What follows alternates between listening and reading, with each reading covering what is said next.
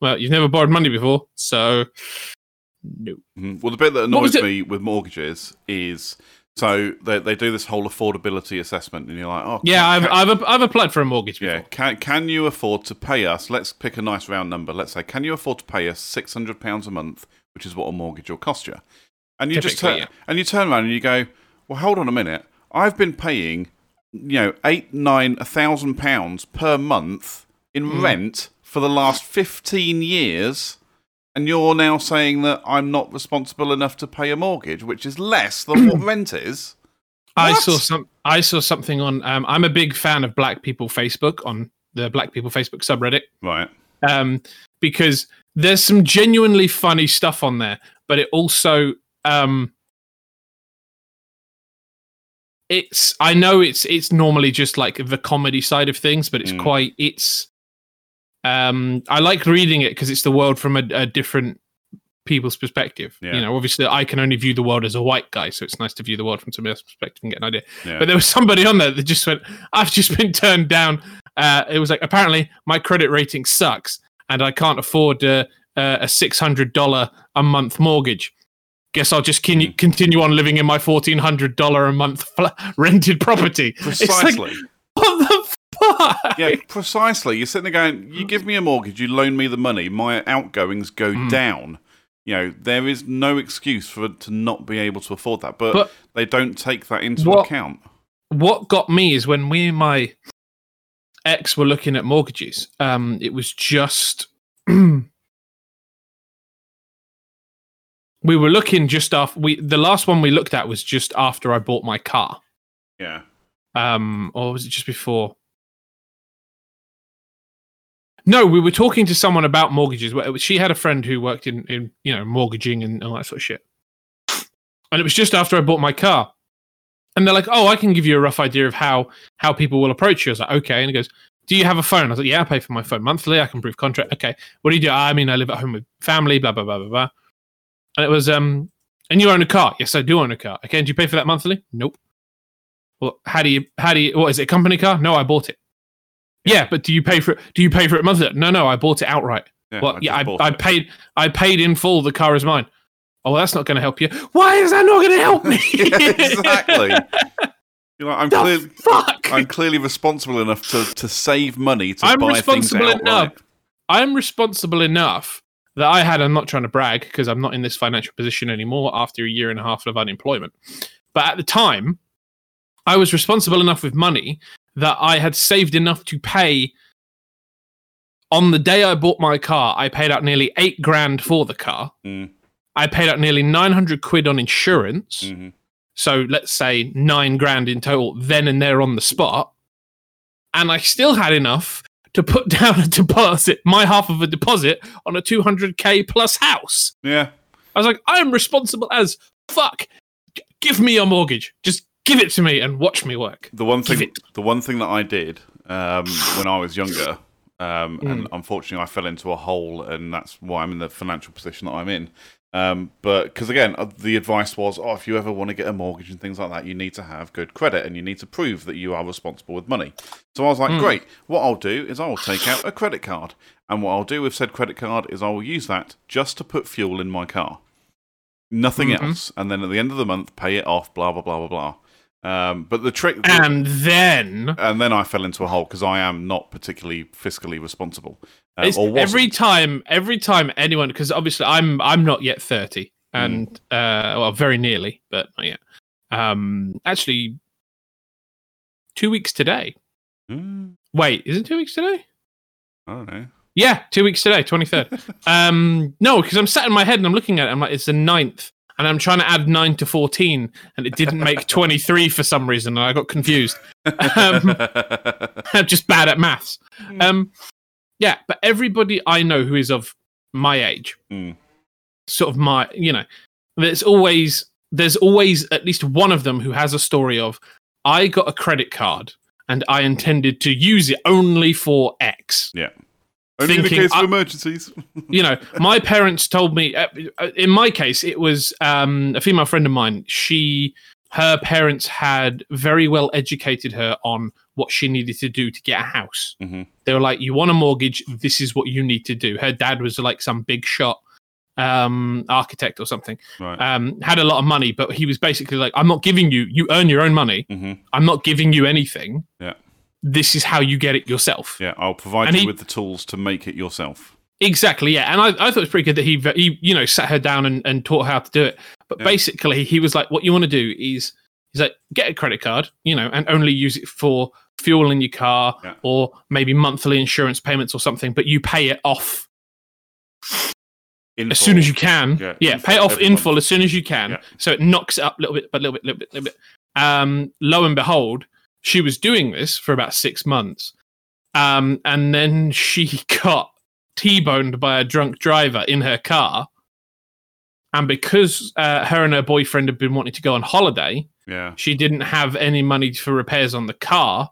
So she spent about four grand on the card for repairs. And the interest rate fucking. I mean, when I last spoke to her several years after the incident, she was still trying to pay that off. So, you know, loads of people have that story of I got a credit card for X, Mm. something went wrong, or I was irresponsible, or whatever Yeah. um because nobody tells you nobody tells you that shit when you're a kid do you know what i mean i was i was um what was i watching what was i watching what was i watching i was watching something Yeah. and they were talking about um they were talking about how like emotional education in kids is lacking hmm I can't remember if it was a, a like a factual documentary or a drama or something, but a woman on it made the very good point. She said, and if if any, if this ever goes out and anyone listening knows what this show was, please tell me. Um, she said they teach you how you know in school they teach you like in the UK they do sex education. In America, obviously, you have health class. They teach you how to have sex. They teach you how to have safe sex and how reproduction works. Yep. But nobody teaches you how to be in a relationship Nope. and I think that's very much the same with like money and stuff. Mm. Like they teach you how to, you know, like I was taught how to write a CV when I was at school. I was taught how to how to attend a job interview, what the do's and don'ts and shit. Yeah. Obviously, all of that's outdated now because like, this was fuck about all 15 used to you ago. now, isn't it? None of which has helped me in the last year and a half. But we live in hope. Anyway, point being though, they taught me how to write a CV. They taught me how to how to interview, Mm. and I've always interviewed quite well, um, and all this sort of stuff. But they never taught me how to manage my money once I had it. nope. Like they're like, we will teach you how to get a job and how to get money. hmm Then you're on your own. Yeah. Well, say we'll teach you what money is and what it's used for, Mm. but we will not teach you how to manage it properly. Like the amount of people that got stitched up by payday loans because they didn't realize it's like, oh, you can borrow the money now, and yeah, you can borrow the money now, and then just give us it back when you get paid. But what Yeah. you don't notice on the advert is it's like three thousand percent APR, and even though the debt Mhm. only exists for thirty days. It nigh on doubles, and then the problem is you've got to pay back Mhm. more than you needed originally. Yeah. Well, this was the problem, and I think I've said it on this show before. The problem that I had was I'd be like, okay, right, I just need 50 quid, right, payday loan. Cool, no problem. And then you owe them £75 at the end of it. You're Mm. like, that's fine, I can afford that. But then you pay them the £75, you're like, actually, I needed that £75. Now, I, now I'm short on something else. Yeah, yeah, so the now I problem need is to borrow £75, and then you have The to pay them yeah. back over £100. It just the problem snowballs. is, uh, yeah, unless you do it once Mm. for a particular scenario, like say for example, you, you've had to pay out for something that you don't normally pay out for, like a one-off random expense, and you borrow it for that. Your and then you've got enough- broken and you need yeah, to fix and it. then you've you've got enough at the end of the month to clear it totally, and you're done. Mhm. Then then it can be useful. But the problem is, it's like, oh, I'm I'm fifty quid shy. I'm going to borrow. I'm going to go payday loan. Yeah. It's like okay, but if you're fifty quid shy this month, you're going to be fifty quid plus that plus Mhm, interest shy next month because you've got to pay it off, mhm.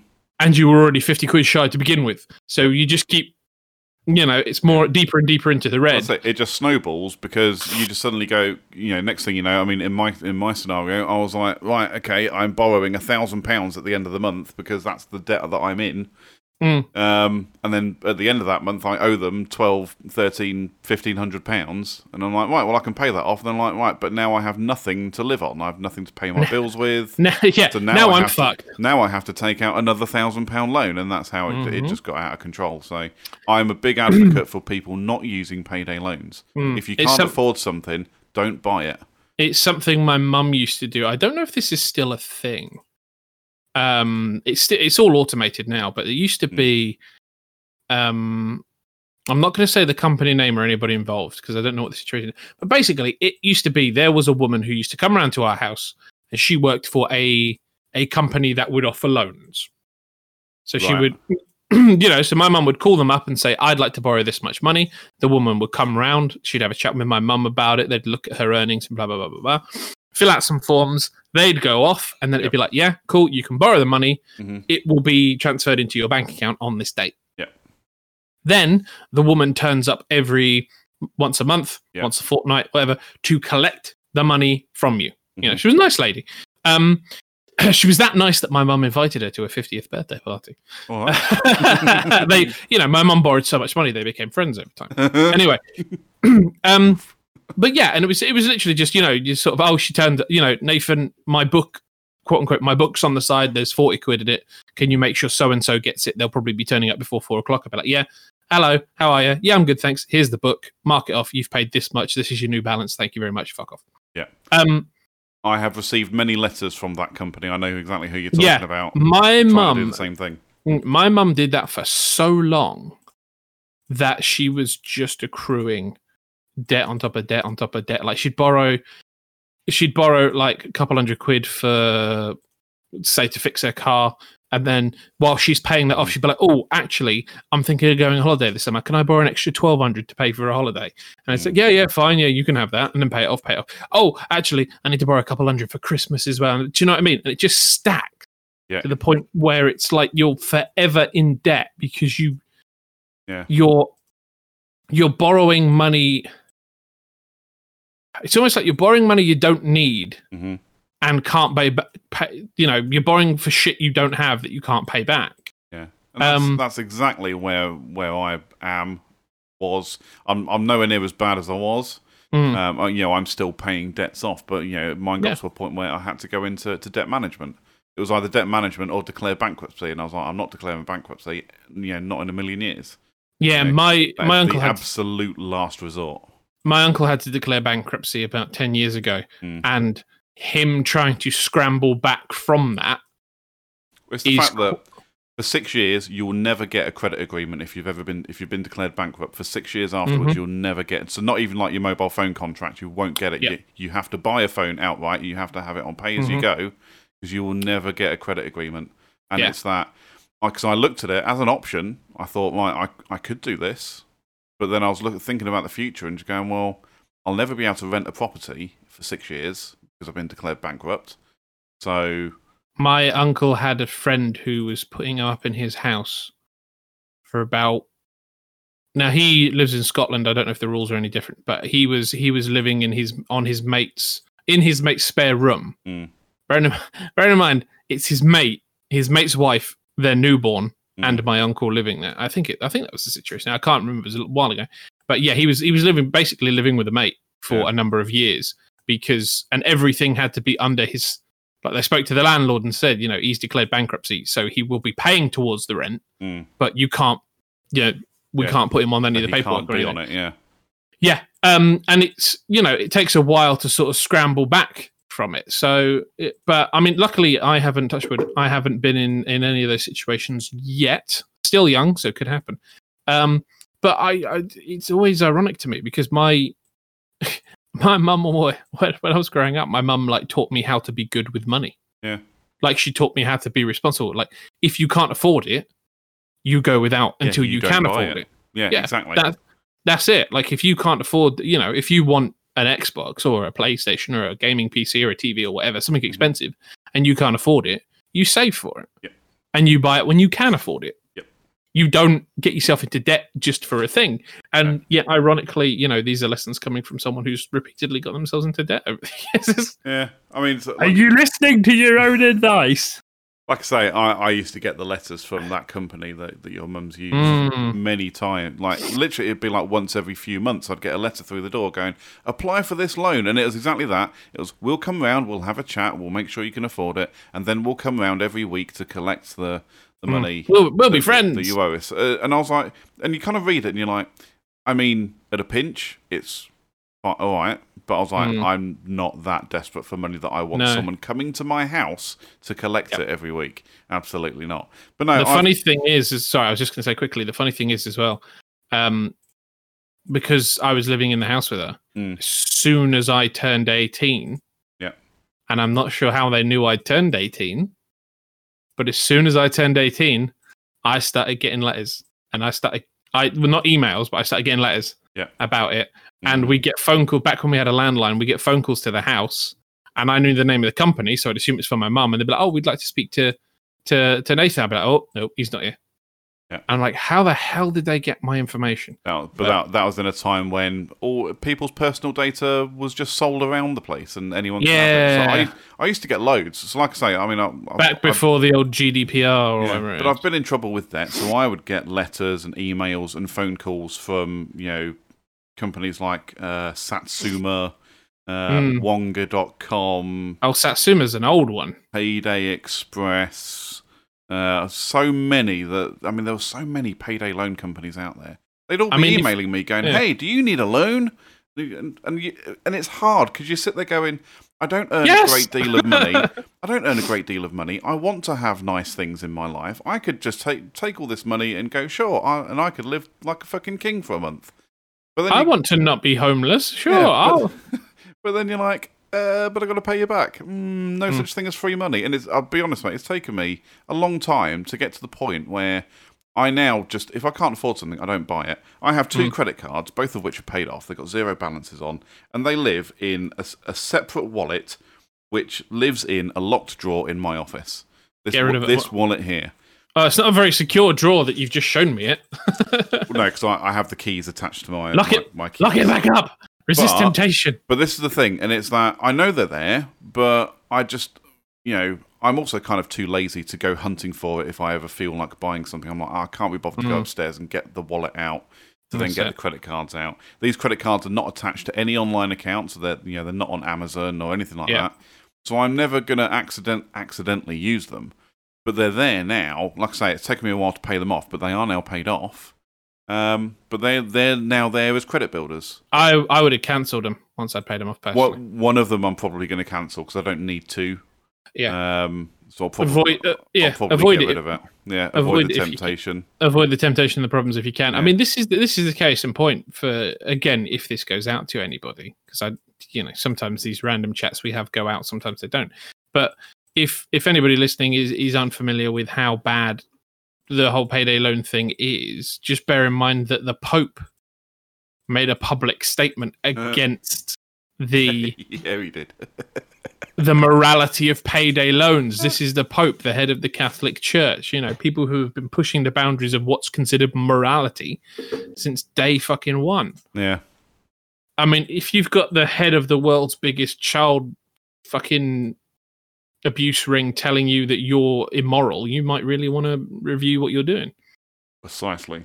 Let's talk about some positive stuff. So yeah, well, I was, we well, that was it. So yeah, I'm uh, I'm now I'm not debt free, but you know, the like I say, I had a loan out. That's gone. slightly Um, closer to being debt free.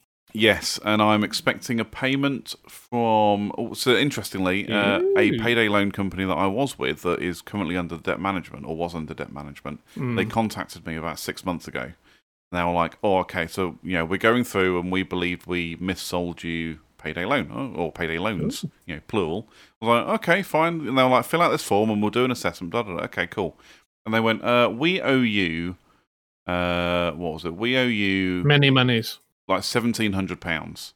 I was Fuck like, duck. I was like, "Ooh, very nice." Yes, Uh, yes, you certainly do. Pay me now. well, I was like, at this point, I think I owed them a thousand, you know, still under the debt management. So they were like, right, so here's how it works. We basically will take that money and we'll clear your debt. So get get in touch with your debt management people. Make sure that reduce the balance to zero. So you don't pay us anymore. Okay, cool, done. Um, they then message. Do you uh, get they- do you get the difference though? well, this is it. So they then uh, contacted me again. I think it was like November, December time, maybe October. Hmm. Uh, and they were like, "So this is now how much we owe you." It was like about, like about seven hundred quid. And I'm like, "So we will pay this back to you around April time." I'm still waiting for it. Um, around April time, but yeah, you basically don't owe us anything. We will now give you the difference in that in that money. I'm like, Nice. you know what? Fucking cool. So as soon as that money comes in, that will go towards I other debts that I have Please, yeah. and then that will reduce my total amount of debt. I mean, um, my total debt now I think is like less than four thousand pounds, considering it was over twelve at one point. That's that's good. Um, yeah, I've really been good. Well fighting. I've been fighting for years, trying to you know chip, I- just slowly chipping away. Every time people talk about refunds, I always bring up the the great year uh, when I got two tax rebates Yeah. in um, within about three months of one another. I got twelve hundred quid on the first one, wow. and then I got uh, seven or eight hundred quid on the second one. I got Mm. almost two grand in tax rebates. And my mate was like, "How the fuck have you done this?" I was like, "I don't know." And it turns out what had happened was um, I'd gone to start a job at CityLink, the courier Mm. company, um, and I'd been left on emergency tax for about six months Yes. and this was about a year. I've been there about a year and a half. So I got a letter from the tax rebate office saying, "Oh, you know, we've we've we this was you know you've been left on emergency." No, I think I noticed it on one of my pay slips, and I Mm. went and spoke to payroll, and they're like, "Oh shit, we've left you on emergency tax. We'll tweak that now. Should be sorted next month." So anyway, April comes around, rebate time, or whenever rebates come around. It's usually April, isn't it? April, May ish. Yeah. yeah, end of the tax year. Um, and they're like, yeah, okay, here's your rebate. And I was like, wow, twelve hundred quid. That seems like a lot. So I rang them, and they're like, oh yeah, no, it's because you were, um, my previous, uh, basically several jobs previous Mm. had fucked up my taxes. Ah. So I'd been paying more tax than I should have for about three years. oh wow. Okay. And- um, because I'd mentioned it, they were like, "Oh yeah, we should probably pay you this back." Um, and then the second one came through, and I rang them. I was like, "Okay, I've had this," and they're like, "No, no, no, no, yeah, yeah." They were like, "It's because it's been adjusted." Like the first one was like current job, last job, and then the second one was previous, job before. So yeah, so I. I ended up with about I have I I got a tax rebate as well. I think last year, year before. Mm. Um, yeah, I got another couple hundred quid. I was like, wait. Nice. Um, but yeah, but beyond that, but yeah, it's good. Good news about the tax. yeah. These are grown up. So basically, by the time you finish paying off your debt, will probably be when I around about the time I've got a job and be looking to to get a mortgage. so I don't know which one of us that insults more, but I think it gets us both fairly. yeah. Um, The thing is, I'm not insulted by it's one of those. It's it's taken me. I've been under debt management now for five years. Hmm. Um, I'm gonna- by the time- away. by the time you're done, your credit's going to be amazing, and I'm going to use you to get myself a mortgage. well, this is the thing. So, like I say, um, my my catalog account is at zero balance. My two credit cards are at Mm. zero balance. I'm probably going to cancel one of them at some point when I remember and get round to Yeah. it. Um, you know, one of the credit cards. I'll keep the catalog account because it is useful. Like, especially Mm. like you know, when it comes to summertime, and I look at all my t-shirts and just go, "Oh, they're all shit," and I need to buy a load more. Um, Yeah. I can just throw them on the old catalog, but. Um, I said But- to a friend of mine, actually, sorry, just because you were mentioning it, a friend of mine's um, got herself like a shared ownership property yeah, um, on a mortgage by herself. Mhm. So I was like, oh, you give it five, ten years, your credit's going to be amazing. She's like, oh, well, I might move in five, ten years. I was like, I tell you what, when you do, let me know. and then we'll just, we'll pretend to be together so I can use you to get a mortgage and then Mm. I'll just pay it all off my own back. So you won't have to worry about it. And then you can use me to get another mortgage and then we'll just game the system. yeah, man. Um, it's, when I get a phone call, it's like, Mr. Grant, are you married to uh, uh, uh, such and such? Married? Oh, yes, yes. yes, I am. that is legally that is my wife. Yes. Whoops. Shit. Forgot about that. Yes. Yes, that is my Um, wife. Okay, because she's applying for a she's applying for a marriage. She's applying for a um civil ceremony. Oh, bitch, cheating on me. Bigamy. How dare? How dare she? Wait, did we wait? Did we have this conversation? Oh fuck, I don't know. Yeah, no, my luck. I'll pretend to marry a lesbian lass just to game the system. And then uh, she'll go and get married, and it will cause it will, like genuinely married, and it will cause legal complications. So just have to get like a divorce. Mm. Oof. Yeah, but yeah. So like I say, you know, the I'm going to leave the accounts at zero for as long as possible. One, of the, you know, the credit cards are there just in case. I mean, but it's like the old just in case scenario for me used to be, um, if I had a car accident, I'd need something there to pay the excess or Mm. whatever. You know, to make sure there was enough money there to cover the repairs, etc.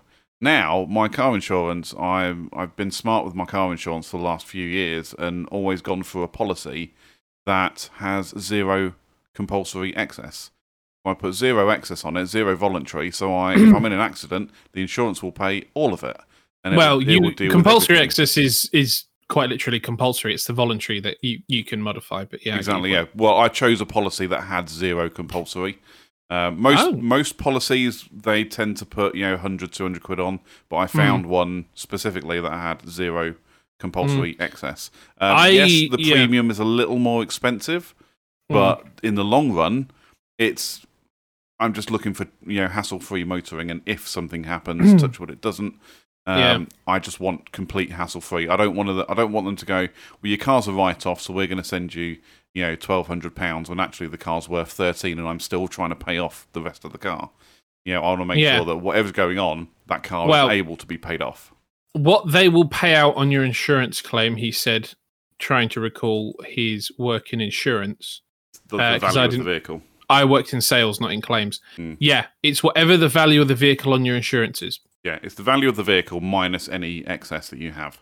So So- what? Unless you've paid the excess beforehand, Exactly. So- because sometimes as soon as you contact claims, they will ask for payment. Um, I, yeah, because the value my car is listed at is what I bought it for, which between you, me, and the fence post is probably not what it's valued at now. But the amount of people that do that, Mm. you know, because that's what it's valued was. I've I've been with the same insurer Mm. since I got the car, so that's what it was valued at when I bought it. So technically, Right. it's true. Um, Mhm. Don't shush me. Nobody updates the fucking value of their car every year. well, thing is, but if you go on like comparison sites, um, it does actually update. So when I bought my car, the value of it was like six and a half grand. Um, even though I bought it for six, it was valued in, on the insurance things as six and a half. I was like, you know what, cool, I'm good with that. Um, Mine the, the, hasn't the latest lot I changed, so- did, it's only down. It's down to two. Uh, sorry, four and a half. Hmm. Yeah. Yeah, I'm. I my aim is to try and keep my car as long as possible. I like my car. Yeah. I, I'm the same now. I love my car. In fact, my aim is to be able to save up enough money that I can get an electric car charging port installed at my house, hmm and then have my little, uh, my, my tiny little hatchback converted to an electric car, which would be awesome. Be cheaper to buy an electric car. Because then it would. Uh, I mean, you'd be surprised. Mm. Um, with the cost of fucking electric cars nowadays. Um, well, yeah. Oh, they'll they, they will come down though. That's the thing. New technology, same as anything, Yeah, it will come But down. the thing is, what I can do is I can sell the parts that get taken out. yeah, So, like, I can sell the engine. Because yeah, I guess whilst so. Whilst Suzuki Swift parts are obscenely cheap and obscenely easy to find, you can there's there, there's a market for them because they're reliable parts. yeah, I gonna say so there's could always a market for, for for vehicle Mm. parts. Always. Yeah, that's it. Um, or I could keep it and turn it into something cool. Yeah. See, my my plan is so my car gets paid off in just under two years' time. Hmm. Um, I've got no designs on getting rid of it unless I find a job that gives me a company car. Um, I've no or unless you have to, a la write Yeah. off, etc. Yeah, exactly. Um, but then after that, I'm like, you know what? I'll, as long as it's still in good working order and doesn't cost me too much to, to fix up every now and again, um, I'll just keep it for as long as I can. And in Yeah. in the meantime, in the background, I'll be saving money to actually be able to buy the car that I actually truly want. Hmm. That's Um, the thing because I bought a, a small cheap car. Hmm. Um, like they keep they they've been making Suzuki Swifts for fucking years and will continue to make them because they're small cheap cars that are very good as Mhm. first cars for young drivers Yep. and they sell really well based on that fact. Yep. So there will always probably be parts available for it if I keep it for like 10, 15 years. I Mm. might have to, you know, it might get to a point where the car is 0% original parts. And apart apart from the chassis and the bodywork, it's an entirely different car. I was going to say the only thing original is the chassis and the VIN number. yeah, that's basically it. But it'll still, you know, I like my little car anyway. I, I, I actually took it in for a service the other week. I was fucking petrified because it just sits at my house a lot. It doesn't get used. Yeah. Um, you know, current circumstances. And I took it in. I was like, okay, well, I had an advisory on my brakes on my MOT, and I needed a new near side front tire. right. Um, so I took it in for a full service, which was like hundred and something quid. And then he was like, "Oh, we can put a what kind of front tire do you want? Do you want economy, which is like 40, 50 quid, or do you want a good one?" I was like, "Do you know what? It's a stopgap until I get a job, Yeah. because once I get a job, I can put a nice tire on there, kind of." So I was like, "Yeah." Yeah. Just So- budget on there. Yeah. It cost me about 180 quid for the service and the tire. Mm. And they turned around and was like, Do you want the brakes done? And I said, Well, tell me, do I need to get them done right now? I was like, Because I lied. I was like, I'm working from home. Yeah. I barely drive the I drive the car maybe a couple times a week to go to the shops. Mm. It's a five minute journey. He's like, no, because the the problem with my brakes is I've got um slight corrosion on the discs and pads. Because used it's it. been sat around. Mhm. And he's like, if you get them replaced and it continues to sit around, you'll just end up having the same problem. So I'm going to leave them until I've got a job, and then like the second I've got a you know confirmed, signed, sealed, the deal is done. Yeah. I'm gonna be right. Chuck it back in the garage together. But it passed its service, flying colours, absolutely fine. I was like, exhale, unclench. I do. That that. was the last. That was the last fucking thing I need. Oh, Yeah. and I mean the thing is though, to have the front pads and discs done on my car, Mm. so completely replace the front pads and discs on my car, it's like 150 quid parts and labor. not bad. Like my car is basically made of Lego. Yeah, I'll say that really I'm isn't even- bad. yeah, I'm not even joking. Considering that, so my car went in for a service in February. Mm. Um, that that's uh, that to have everything done that needed doing, it cost me nearly nine hundred pounds. So that's the service, which is about two hundred and fifty. So remembering that I'm Are you getting your car serviced? Say so I'm a bit of a snob when it comes to servicing, um, and I take it to the manufacturer. Ah, Um, well, that would explain why it costs yeah, you so much so money. I like manufacturers because it helps the resale value. Um, I so I like man- manufacturer servicing, so I take it to Mercedes. Um, so yeah, about two fifty for the service, three hundred and fifty for the brakes. That's front discs and pads. Uh, what else needed doing? The air conditioning needed servicing. Can I and just- can I just point. That's out another hundred quid. that 350 for your front brakes and pads. Mm. I think if you add another 30 quid onto that, that's what they quoted me for a full service, a new tire and discs and pads. That's how cheap my car is. And this is my local garage, and they're mm. good guys. I've taken my car there since I got it, and I've never had a problem with them. Yeah. The only thing I haven't taken it to them for was when I had to get my dash replaced. Yeah. Not my dash, my speedo replaced. Yeah. Oh god, I thought that had gone again the other day. No, it's because I turned on the engine, it started running, and the needle went to half full. And I was Oh. like, oh, for fuck's sake. And I was like, oh, no, wait, hang on. I just haven't put any fuel in it. It's fine. it's fine. I'm just poor and haven't filled up my car in a couple of weeks. It's fine. Don't Yeah. panic. But everything that I had done to my yeah, it was about nine hundred pounds. But that's because That's I am money. I'm a servicing snob. Um, like Hmm. I say, I've bought okay, I drive a smart car, but it's made by Mercedes, so I'm going to take it, It to is, yeah. Mercedes. So you, you're, yeah, and you're not getting, the problem is you're not getting charged smart prices. You're getting charged Mercedes prices. exactly. But it also comes with the added benefit of as long as I service my car at least every year, or you know, so within the service intervals, Mm. um, by Mercedes, I get free breakdown cover from them. Um, I get free, Nice. so I get free breakdown cover, and if I MOT the car with Mercedes, I also get free MOT insurance, if you like. And what MOT insurance means is if any part fails as a result of the MOT, um, or sorry, if if a part fails that has been serviced by Mercedes, Mm. they will replace it for free. Okay. So, So, it- basically, they're just covering their fuck up because Yeah. they didn't pick it up when they MOT or, yeah. Yeah, so for me, it was worthwhile. Um, No, and, that's and- fair and like I say, it's because I'm a, I am a little bit of a snob, and that is that comes from um, when I owned my Vauxhall Astra. So I used to service my Vauxhall Astra at Halfords.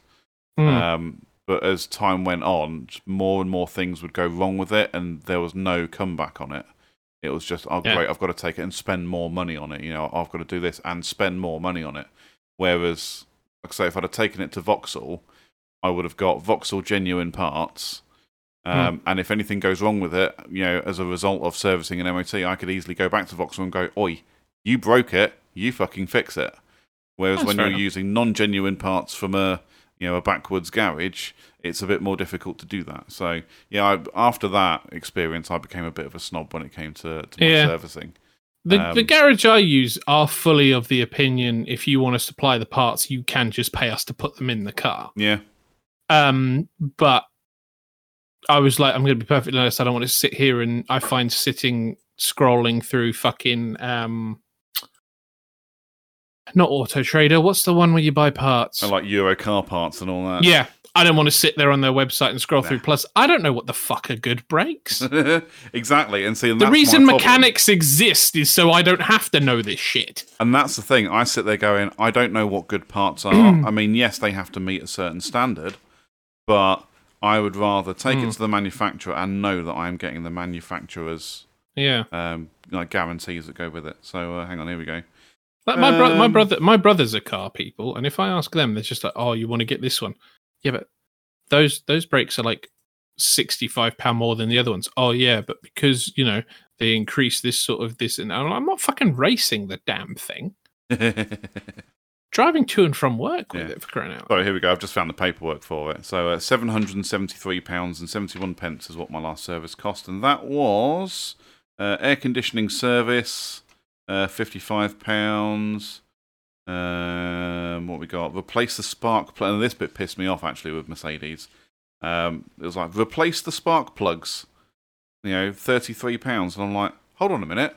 Isn't replacing spark plugs part of the service? And they were like, oh no, we do it differently on Mercedes because it's done. We plug in a computer and that tells us when the spark plugs need need replacing, rather than hmm. doing it at regular intervals. And I'm like, that's a load of bollocks. You know, that should be part of the standard service. Like, How much fuckers. do your does it tell you what your filters cost? Did you have your filters swapped out? we, oh yeah, I, I always get a full a full Service. Does it tell does it tell you how much that cost?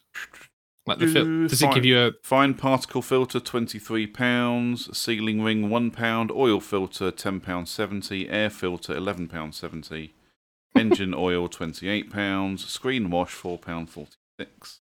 See, this is the difference between. Uh, do you know? They asked me if I wanted a screen wash top up, and I said no, thanks. I've already done it myself. Feeling more important. Um, To be fair, it's all No, it's- it's because- cost for me. It's because I had like a three liter bottle of screen wash in my boot, and it kept tipping over every time I went around a corner. Right. And it got to the point where I was just pissed off with it. So I'm like, I'm just going to put you in my car. Yeah. Um, none of my filters cost over about nine pound. And that's even like if you I've looked it up. Even if you buy Suzuki filters, they cost fuck all. Because again, my car is made of Lego. yeah. But again, that's what I get for driving a Mercedes, you know? It Yeah. runs like a fucking champion though, but it is made of absolute Lego. Yeah, fifty-five pound air conditioning service, two hundred and eleven pound for the service. Uh, oh, sorry, fifty-six pounds for the uh, spark plugs. We got? Seventy-eight pounds for brake fluid. Welcome to the Order of the Odd Fellows podcast, where Yeah. CJ just sits and reads how much he had to pay out for on his. Oh, I've done it again. Two hundred and forty-three pounds for discs and Mm. brakes. Is it that one? Nope. Oh, Oh, yeah. fuck. Which one is it? Hang on. What are you doing? I've hit the. I've got a fucking button on my mouse that fucks with the sensitivity of the cursor. Ah, okay. and it's a D- And- you got a DPI switch. Yeah, and I can't. Is it that one? Oh yeah, is that one? I've I've fucked it, so I have to now cycle back round to. nope, too far. Yeah. See, I've got um. That one. So these two little buttons here, they they adjust the sensitivity. My mine's this big silver one that says DPI on it. Yeah, that's the one. Um, but I just I've just knocked it and sort of went to move my mouse. It's just gone. Yeah. Fuck. I don't know who uses the lowest setting on it though. Uh, I guess maybe a designer, someone who's using a So- mouse for drawing, so it goes quite This is- slowly. this is me like mouse on the table, cursor. Yeah. Yep. Right. Should we should we stop reading out automotive quotations for things? I think we should. Let's get on with the episode. Um, yeah. Episode 99. Let's hit that jingle. a writer and blogger, a broadcaster and producer. Can Nate and CJ make it as podcasters? Come join them as they set the world on fire with their wacky, quick witted shenanigans and become a member of the Order of the Odd Fellows.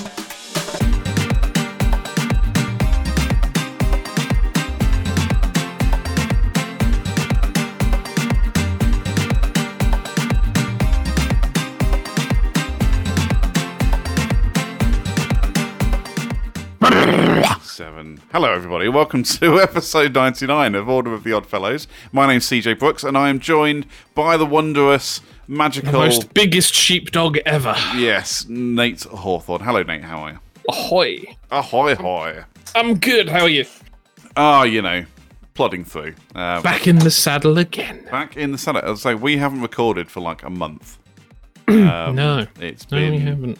It's been It's a, been some time. a little tragic. I, I This is this is the funny thing though is the listeners don't under can't comprehend the time dilation because um we normally record multiple episodes at once. correct. So us not recording for a month it Doesn't really oh, mean much, does it? means nothing to you people. so it doesn't really mean anything. It's like whenever the doctor tries to explain something to his sidekick and they're just staring at him like what? Yeah. Uh? And he's like, "Oh, for fuck's sake!" yeah. Just opens the door of the TARDIS while they're in the the time stream and just punts them out into space. Yeah. I'm surprised they haven't done that with some of the companions. Oof. If the Doctor ever regenerates as me, that show's going to become PG thirteen real quick. Fucking Daleks! Yeah. so today, um, me punting a Dalek down a flight of stairs. that, that, ow! Ow! Ow! Ow! Ow! that would be ow, ow. interesting. Now, I'll, t- I'll tell you what. Speaking of Doctor Who, that it was one of those things that you know the old story was: oh, if you ever need to get away from a Dalek, just run up some stairs and you'll be And then fine. it started flying. and then they they made them fucking fly. What the fuck, mm-hmm. bastards! Bastard Daleks learning. It's kind of fly. funny though that that's what they had to do to make Daleks scarier. Like Daleks are these extreme fascist, genetic, pure monstrosities from across the stars that look Yeah. like, you know, fucking dustbins with a plunger and a laser gun on the front. Yeah. Oh my god, they're terrifying! But we can escape them upstairs. Next generation of Daleks, we can fly. Fuck! I was to say thwarted by stairs again. God damn it! Oh my god! I mean, but the funny thing is, it's the fact that the the flying space racists uh, are scarier because they fly, so they're no longer beaten by stairs. It's not the fact that they've got laser guns or a Mm. glow, you know, a, a galactic empire, Mm. or that they are space racists. It's oh my god! Now stairs can no longer defeat them. I can't even think what. Like I said, I'm trying to now cast my mind back Magnets. to, the. Oh yeah, that was right. Magnets. They they did. If you it? put a magnet on a PC, you know it fucks it up. Yeah. What what happens if you put a magnet on a Dalek? Uh, well, actually, I'm pretty sure they did that with one thing. They in like a couple of episodes, they just turned on some giant electromagnets, and all the Daleks went and fucked off into the background. Um, something like Hall of Mirrors. That fuck up a Dalek. that. Ha Stop copying here. me. And then, of course, as per the rules of sci-fi, when they fire a laser at one of the mirrors, rather than blowing up the mirror because it's a fucking laser, Mm. it'll just ricochet around the room in a hilarious Of fashion. course. But yeah, and then Dalek will look in the mirror and be like, "What are you doing? Stop imitating me! Imitate! Imitate!" Also, also for for a race that are all about purity and the Daleks are supreme, Mm. why go for a form that doesn't have legs? I don't know. Like, I feel like if they made themselves like more Cyberman kind of roboty, Yeah. with the laser and the the plunger arm if Yeah. necessary. And every week when they use the plunger arm, it does something fucking different and is never used as a plunger. Mm. Um, but do you know what I mean? It, it's surely you would have gone. Surely you would make yourself into a robotic form that's more utilitarian than a bin on wheels. I was just thinking, like I say, the plunger's never used, and I just immediately pictured a Dalek, you know. Try- You know why pl- it's never used as a plunger? fucking Because- toilet, yeah. Daleks don't have toilets. Exactly, yeah. Yeah. They go in the can. Oh, pun intended. Hey. Um, irrigate. um, defecate. defecate. Can you imagine? It's just like going into the Daleks' office building and you see one of them drive into what is essentially a disabled toilet because they're all disabled toilets because they, uh, you know, Yeah, are wheels. rolling rolling Yeah. chassis. Yeah, and the door closes and you see the little engaged lock and there's there's there's one with a picture of a regular Dalek on it and there's one with a picture of a Dalek with a triangle around the bottom so it looks like it's in a dress. They all That's have the- triangles at the bottom. Lady Daleks. Um, and then, then you just hear defecate, defecate. Toilet flush sounded Dalek comes out. said, Did you even wash your hand, your plunger and laser Did you gun? wash your plunger? I wonder if that's what. I wonder if that's what they do when they're like startled and people go, "Oh shit!" Daleks just go defecate because they that do. plunger's got to be good for activating a hand dryer, though. Actually, Unless it's one of those Dyson Airblade ones where you have to put your hands in from the top down. yeah, that could that kind of suck. Fucking imagine a Dalek trying to negotiate that. Like, "Ah!" firing lasers around the toilet, just screaming. anyway, it's interesting. Fuck did we get onto the bathroom habits of Daleks? Fuck knows. Anyway, it's interesting though that we started talking about Doctor Who. So today, I, I have decided we're going to look at uh, the common. I don't want to say pop culture because some of these things are not pop culture; they're just like terms that people use. And I'm interested Mm. to see where you kind of sit in In this chair. in these very in these twenty things that I have. I decided to ignore your "in this chair" comment. Okay. Um, fine. Fine. treat it with the disdain that it I mean, I'm only half of the fucking program, but go ahead and ignore me. It's fine. I'm talking now, all right? you spend a lot of time. It's my turn to talk. You go, you guys go. CJ's getting very protective over talking because I had a go at him a couple of weeks ago because I was like, I've come up with the last five fucking episodes. You have to do one, and CJ was like, Okay, I'll do one. And then we didn't record for a month, Yeah. and now we're here. Yes. Okay, what are, what are these twenty things you're talking Everything about? Everything you just said. Well, like I say, some of it's going to be like pop culture arguments. Other other things are going to be like it's. I'll, I'll give you an example. The first one that's on my list is um, the a common argument I have, especially with people who live more northerly than I do, is Oh. um, is the the age old argument of bread products. So That's a very British argument to have. It really is. So, you know, is it a roll, a bap, cob, bun, barm cake, and there are many, many other names for this bread roll item. If you're not from the UK, please just fast forward through this one, or sit here and be confused as we use multiple words for the same fucking thing. exactly, Because English. Um, I am much more southern than you by Mm. birth. I would believe uh, um, Greenwich was, was me. Eastbourne. Uh, Yeah, you're much more southern than me. Yeah, a couple miles further south, I'd be a fucking fish. Yes. Um, for anybody who doesn't know, Eastbourne is in East Sussex, so it's on the right on the southern coast of uh, the UK. It's sort of just a just down the road from Hastings, and I think it's just along the coast from Dover, isn't it? Because Dover's in that sort of direction as well. uh, Eastbourne is um, Bournemouth, Brighton. Yeah, but Dover's East Sussex as well, isn't it? Nah, Dover's right on the fucking east coast, mate. Dover. Uh, no, I'd see uh, British geography. I'm shit with, which is ironic because I live here. Yes. Um, yes, no, Dover is up. I mean, Dover is a fair way up the road, yeah, but it's it's on the same coast. okay, fair enough. I Um, yeah, so East Eastbourne is so if you're in Brighton and you drive along the coast to Hastings, you'll pass Eastbourne. On the way, Yes. uh, currently the dominion of old people and chavs, as as with all British seaside towns. So I'm told. Um, but yeah, anyway. So I am very very southern. I would say you sit? so. if it is a bread roll, hmm and notice I'm saying roll right off the bat. Mm. If it is, you know, a round bread, and I'm not talking like a big loaf. You know, No, like you get those. talking like hand-sized, yeah, you know, you get uh, those big bloomer piece of bread. loaves, Yeah, we don't. Yeah, The big- those. oval buggers. Not one of them, and not the circle version of a bloomer loaf. You know, Mm. I'm talking like a small version of that. Yes. What's advertised in Tesco's is continental rolls, for example. Those little oval crispy buggers. Yes. Okay. Yeah. That's a roll. Right. If it's if it's a small, very very small loaf of bread Mm-hmm. that is crunchy on the is crunchy, Crunchy on the outside, smooth on the inside. If it's- Armadillos. yeah, if it's crunchy or even if it's kind of soft, that's a roll. Yeah.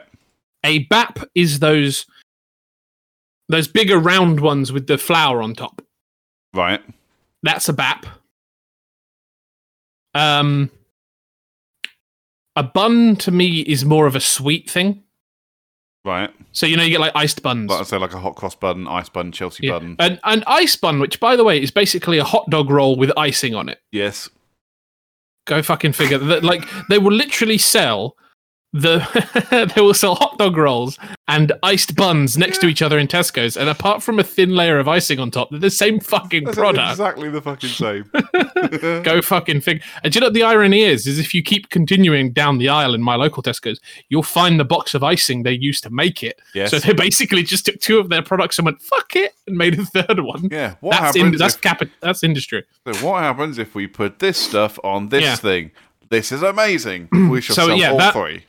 So a bun is more like you know an iced bun or a or a hot cross bun or something. It's it's uh it's more of a it's bread, but it's like sweet. It's more of like a if I say like a desserty thing. Do you know what I Okay. mean? Right. It's it's bread, but it kind of starts slipping into the dimension of cake. I say towards and pastry. sweets. Yeah. Yes, yeah. It's not quite a pastry like a like an eclair or a Mm. pan au chocolat or something like that, but it's it, or a cake, but it's not just bread. Okay. That's an interesting. and somewhere on somewhere on that spectrum is a fruit loaf as well. But I think that's Malt on the opposites.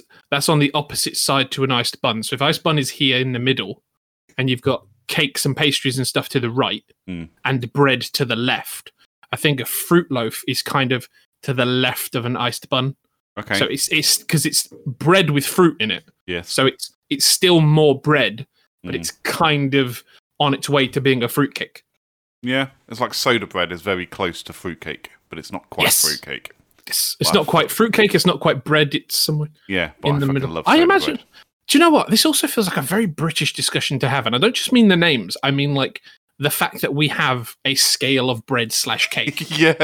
like we have a baked goods scale that goes from completely Mm. savory to ungodly sweet. yes. I, I, do you know what I mean? I feel uh, it might just be me. It might be my ignorance of other cultures, but I feel like it's a particularly British yeah. Maybe. problem. Yeah. Maybe. I mean, I can't. I can't speak for other countries. I tell you what else would go on there though. Mm. So if if your ice bun's in the middle, Mm. to the right of an iced bun would be something like a stollen. Please explain what a Stollen is. Uh, stollen is um. Let me just make sure I'm getting it right because I fucking love stollen. Stollen. How do you spell it? Stollen. Um. Yeah. It's um. It's a traditional sort of like German bread, Germanic bread.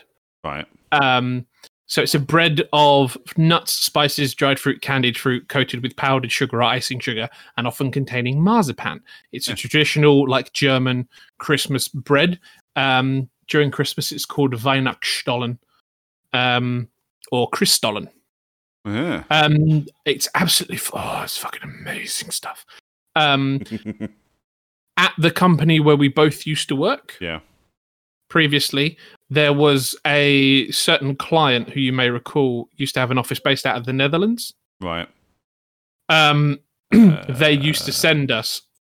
Oh yes. No. Yeah. I remember now. Yeah. They used to. They used to send us a Stollen every year at Christmas, Uh, and it used to disappear. Yes, like I an hour. remember. Yes. I Mm. remember because I was in the office one Christmas when this thing arrived, and yes, good. everyone was like, "You must try some of this." And yes, yeah, because everyone, very everyone on the desk, as soon as it turns up, everyone on the Mm. desk is getting slices, and other people are like, Yeah. "What's this?" And it's like, "Have some." If I remember It's right, it was like like sugared on top or something. Yeah. yeah, Mm, it's lovely. Oh, Very it's nice amazing stuff. And it's always got like marzipan running through it. So like, oh, Mm. Candied fruit bread. And then you bite into it and it's also like semi Battenberg. And you're like, oh. He's like, "Oh my god, this is amazing." I think um, me, me, if, I, if I ever go to Germany, Mm. I'm going to die from like sugar overdose because some of the German sweet treats just appeal to me on many levels. But yes. So, um, what are the other things you said? So we did it's bap roll. Bap, cob, bun. bun, roll, barm cake. So the whole Barm cake is definitely a northern thing. yes. Um, so Cob is like what corn comes on, isn't it? yeah. Corn on the cob. That's a that's a cob. But this is the thing. So, I mean, just even when I was thinking about this and thinking about my own vocabulary and how I converse and describe bread rolls, Mm. so I generally call it a bread roll. So we're talking like, like I say, size of your hand, you know, little bubble of bread, if you like. Mm. That's a Yeah. bread roll. Like a t- like a mini loaf Yes, but that you can just hold in one hand. But as soon as you slice into it and put chips in there, that becomes a chip butty. Yeah, but I think a chip butty is the meal, not the ingredients. Maybe. If that makes sense. So Like as for exa- you like put for example, for example, sorry, if you used, and I'm not 100 percent on how you make one, but if you use like steak to Mm. make a beef Wellington, yes. you don't call it a steak Wellington Mm. because it's the steak is an ingredient in the main thing. Do you know what I mean? Right. So it's it's a chip butty is the combination of the two. It's not you know adding Okay. chips makes a roll into a butty. It's it's the, the combination of the two is a chip butty. Do you know what I mean? So that was a bad example then. So okay, so It's like a latte. we, we we slice it open and we put sausages inside. That then becomes a sausage bap. or a sausage sandwich or a sausage roll. It's not a sausage Well, roll. Technically, a sausage roll is technically something not- else. it's a roll with sausage in it. Yeah, I say because a sausage roll is something else. That's But why you always if- put bacon in it because when you say do you want a bacon and sausage roll, people know you're talking about Yes, like a and I was just sandwich about to say, but as soon a- as you put bacon in there, take the sausage out, put bacon in it, it's a bacon roll. Yeah. It's fucking It's- crazy. Mm, it's a personal it's a personal thing. I think But the whole barm cake thing, like I say, I've got friends who live like Nottingham, Nottinghamshire, and Northwood as well, Hmm. and they call that roll just the bread thing on its own. They call it a barm cake, and I don't Well- understand why. there is also a stotty Yes, I've heard stotty as well. or a stotty cake, Yeah, which is a type of bread uh, that's northeast England. So I think Northumbria. I've I've only heard Geordie, so people from Newcastle Yeah. mention stotties before. It's basically just a big flat roll, yeah, um, which is apparently normally about twelve inches in diameter and four centimeters thick, according to Wikipedia. But yeah, you know. So somebody might call a a, a bap a stotty or something. yeah. But the thing is, I don't use BAP for a very simple reason. Mm. Growing up in my house, in my neighborhood, in my environment, BAP was always slang for boobs or for breasts.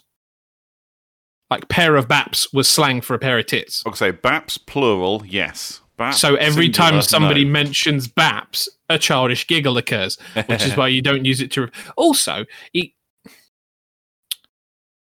I don't know because whenever someone says flowery baps, I giggle, and then you try and compare like the two together, and you're just like, Are we talking about like bread rolls shaped like boobs, or are we talking about boob shaped like bread rolls? Because with, with flour on. Eh? that's a fun bakery, is what that is. yes, it is. Yeah, Yeah. agreed. So uh, that's the thing. That's the thing about the north-south divide in the UK, though. No, we Mm. will never. None. Nobody will ever agree on how. I've gotten in fights with Northerners because I put an R in the word grass, and not the first R. I'm talking Yeah. about a new one grass. Because I say grass. Because I say grass, bath, glass, class Yeah, me too. instead of grass, bath. Right. First of all, fuck you. Second of all, no, I'm joking. I, I don't get on anybody's case about how to pronounce stuff. I get No. pissed off with people who tell me how to pronounce stuff. well, the one that Like I used to go to. me- Oh, go on. I was just gonna say I used to go to school with a kid when I was in secondary school who was from Nottingham, Mm. and every time I say something, no matter what lesson I was in with this kid, it would be. And bear in mind, I'm I grew up and currently reside in Milton Keynes, which is sort of the Midland, East Midlands slash I Southeast. say Southeast Midlands. Yeah. you know, you're you're in you're in my territory. We say glass and grass down here, motherfucker. Hmm. And I'd be talking about, oh yeah, so when um I can't remember what so I think we're talking about Shakespeare in English. And I said something like, yeah, so they're they're, they're there. And because of the class system, it's class. Right, I'm giving a presentation. Do you want to shut the fuck up? Yeah. And every every single time. And the thing is, he wouldn't do it to anybody else. He'd do it to me. Mm. And I've never wanted to get in a fight with someone over correct pronunciation before, but I would have caved that kid's teeth in Maybe that's Just- why he was doing it. just to make him. I mean, I, I had did deck him. A, I did deck him a couple of times over our school career. So, but I used to get it when I was in air cadets. Um, again, many friends, nor- you know, from the north, Nottinghamshire, Leicestershire, and they're all Mm. the same. You know, class, grass, bath, you know, pass, and you're just like, okay, I get it. You pronounce it, and they go, "There's no R in grass, is there?" And I'll be like, "Yeah, there's no R in can't either. I There's mean, no R there in is- aren't." there is an R in grass, and there is an R in aunt. A R E N T. I was thinking A N- answers in auntie, but yeah. Anyway, but you, Well, you, you get, all right, fair point. But you get my point. It was it was that whole okay. Let's say class then. There's no R in class, all right, but there's no R in can't either. So f- go fuck yourself, and you say can't. There's no R in glass. No, but there's an R in wanker, Yeah, which is what you're being. That's that's what I love about British people is we will we will piss each other off and argue over how to pronounce fucking words. You've got people learning English for the first time going, does uh, you know still trying to get over the fact that bat has four different definitions that are all spelt the fucking same. exactly. and we're arguing over pronunciation. It's just like, are you fucking serious, dudes? My my boss at work the other day, um, uh, yesterday actually, I was talking to him about some. Uh, I, I asked him to do something, and I said thank you, and he said uh, you're welcome, but he spelt it Y O U R. Oh god, the grammar police are here. So, gra- so grammar Nazi CJ jumped grammar in. Nazis. jumped in and just went, uh, you know, Y O U apostrophe R E brackets, fix that for you. He then came back and said, piss off, stop being a grammar Nazi, but also thank you. To which I, what? So, uh, I can't remember what I said, but basically, I then also used the wrong version of your, where I should have gone Y O U R. I did the Y O U apostrophe R E as a joke, and he got, he got it straight away. It was very funny, Mm. but I can't remember actually what I said. I like, yeah. I don't. I don't correct people's dr- grammar because I'm not that. I used to be seriously fucking anal about it. Hmm. Um, but the funny thing is, if I handwrite anything, so if I'm sat there, and I'm sure you've got another topic to go into, and we'll go into that in a sec. If I sit there with a pen and I handwrite something, my Hmm. grammar's fucking appalling. right. I like I will misspell words, and because I don't want to just leave a massive black scribble, I will leave it. You know, Okay. because I'm like, this Yeah. is just this is just either I'm taking notes on something, or I'm you know writing down a, a, an idea for an episode or a story or something like. that. So it doesn't need to be perfect. Hmm. But if I'm writing something in uh, Microsoft Word or an email or something, so fucking anal about grammar, it's unreal. I'm like, you, wait, and me- you and me both. is is that legit? I've sat there for 20 minutes once composing an email because I couldn't remember if I'd used a semicolon correctly. Mm. I I'll tell you, I'm so bad at it. I mean, I've spent the last couple of weeks, um, like you, just hunting for jobs. I mm. fucking, uh, my job just it winds me up. You know, at least every other day, I'm getting stressed and just angry at people for stupid shit. So I'm like, right, I need a new job. So, yeah, and I'm finally kind of in the frame of mind to look for new jobs. And I'm so anal about the grammar and the language that I'm using. And then I applied for a job last night. Um, I, I, was, I was clearly tired, but I- so I wrote the covering letter to go with it. Mm. Um, and I accidentally put uh, I put an extra G somewhere in a word where it didn't belong at all. It's like not even close to being Uh, in that position, you know. And I clearly just accidentally pressed the G key as I was pressing T at the same time as you do, yeah. but I didn't pick up on it. Um, and I sent the message, and as soon as I realised, I went, "You can't!" And I just properly beating myself up over it. I was like, "I, I hope you didn't like I've email done that to them afterwards, like you can't. I've just forgotten to. I've misspelled this. I. I did not. I, do you know what? The amount of job adverts I see where people have either misspelt stuff, oh, Or- awful. they um have like left words out. I'm just like, you're meant to be professional. What the fuck are you Mhm. doing?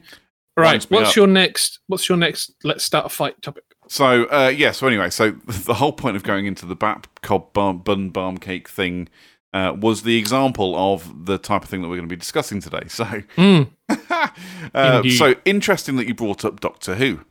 Um, okay. So one of my questions is, who is your favourite Doctor and why? Hmm. I will admit I don't have a great deal of exposure with Doctor Who. Right. Um, I only started watching it when I was when they did the reboot with Christopher Eccleston. Yep. That's when I started watching Doctor Who, and I watched all of the Christopher Eccleston ones. I watched all of the David Tennant ones. Didn't like Matt Smith. Watched some of Peter Capaldi. Yeah. Oh, and I watched The Day of the Doctor, which had John Hurt in it, mainly because it had John Hurt in it. Yeah. Um, because canon, he's now a doctor. So that should wound me up as well. The War Um, Doctor. Rather than being given a number, he was the War Doctor. Yeah, he was. He was the Doctor of War. Suck it and deal with it. Yeah. Um, I'd have to say David Tennant because of all the of the what three or four Doctors I've have exposure to, he is my favorite because he's definitely the. I, I really like the way he plays off the severity of the Doctor because obviously, and this Mm. is something I don't think gets. I don't think this term gets used enough when referencing the Doctor. He's technically a war criminal Oh yeah. because of what he did to the Time Lords and the Daleks, and I know the Day of the Doctor spoilers sort of undid all of that because he froze them in a moment in time and didn't kill everybody. Yeah. But he's kind of a war criminal. I was like, Um, well, he's a bit of a war criminal anyway. He, he tries to. Well, he basically destroys the entire Dalek race.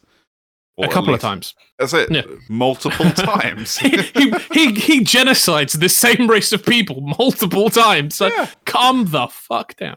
Um, but yeah, he plays off that serious kind of. Mm. Because David Tennant's Doctor, I think he has all of those elements of the I'm almost a thousand years old. I've been through some serious shit. I'm kind Mm. of like the one who keeps everybody in check.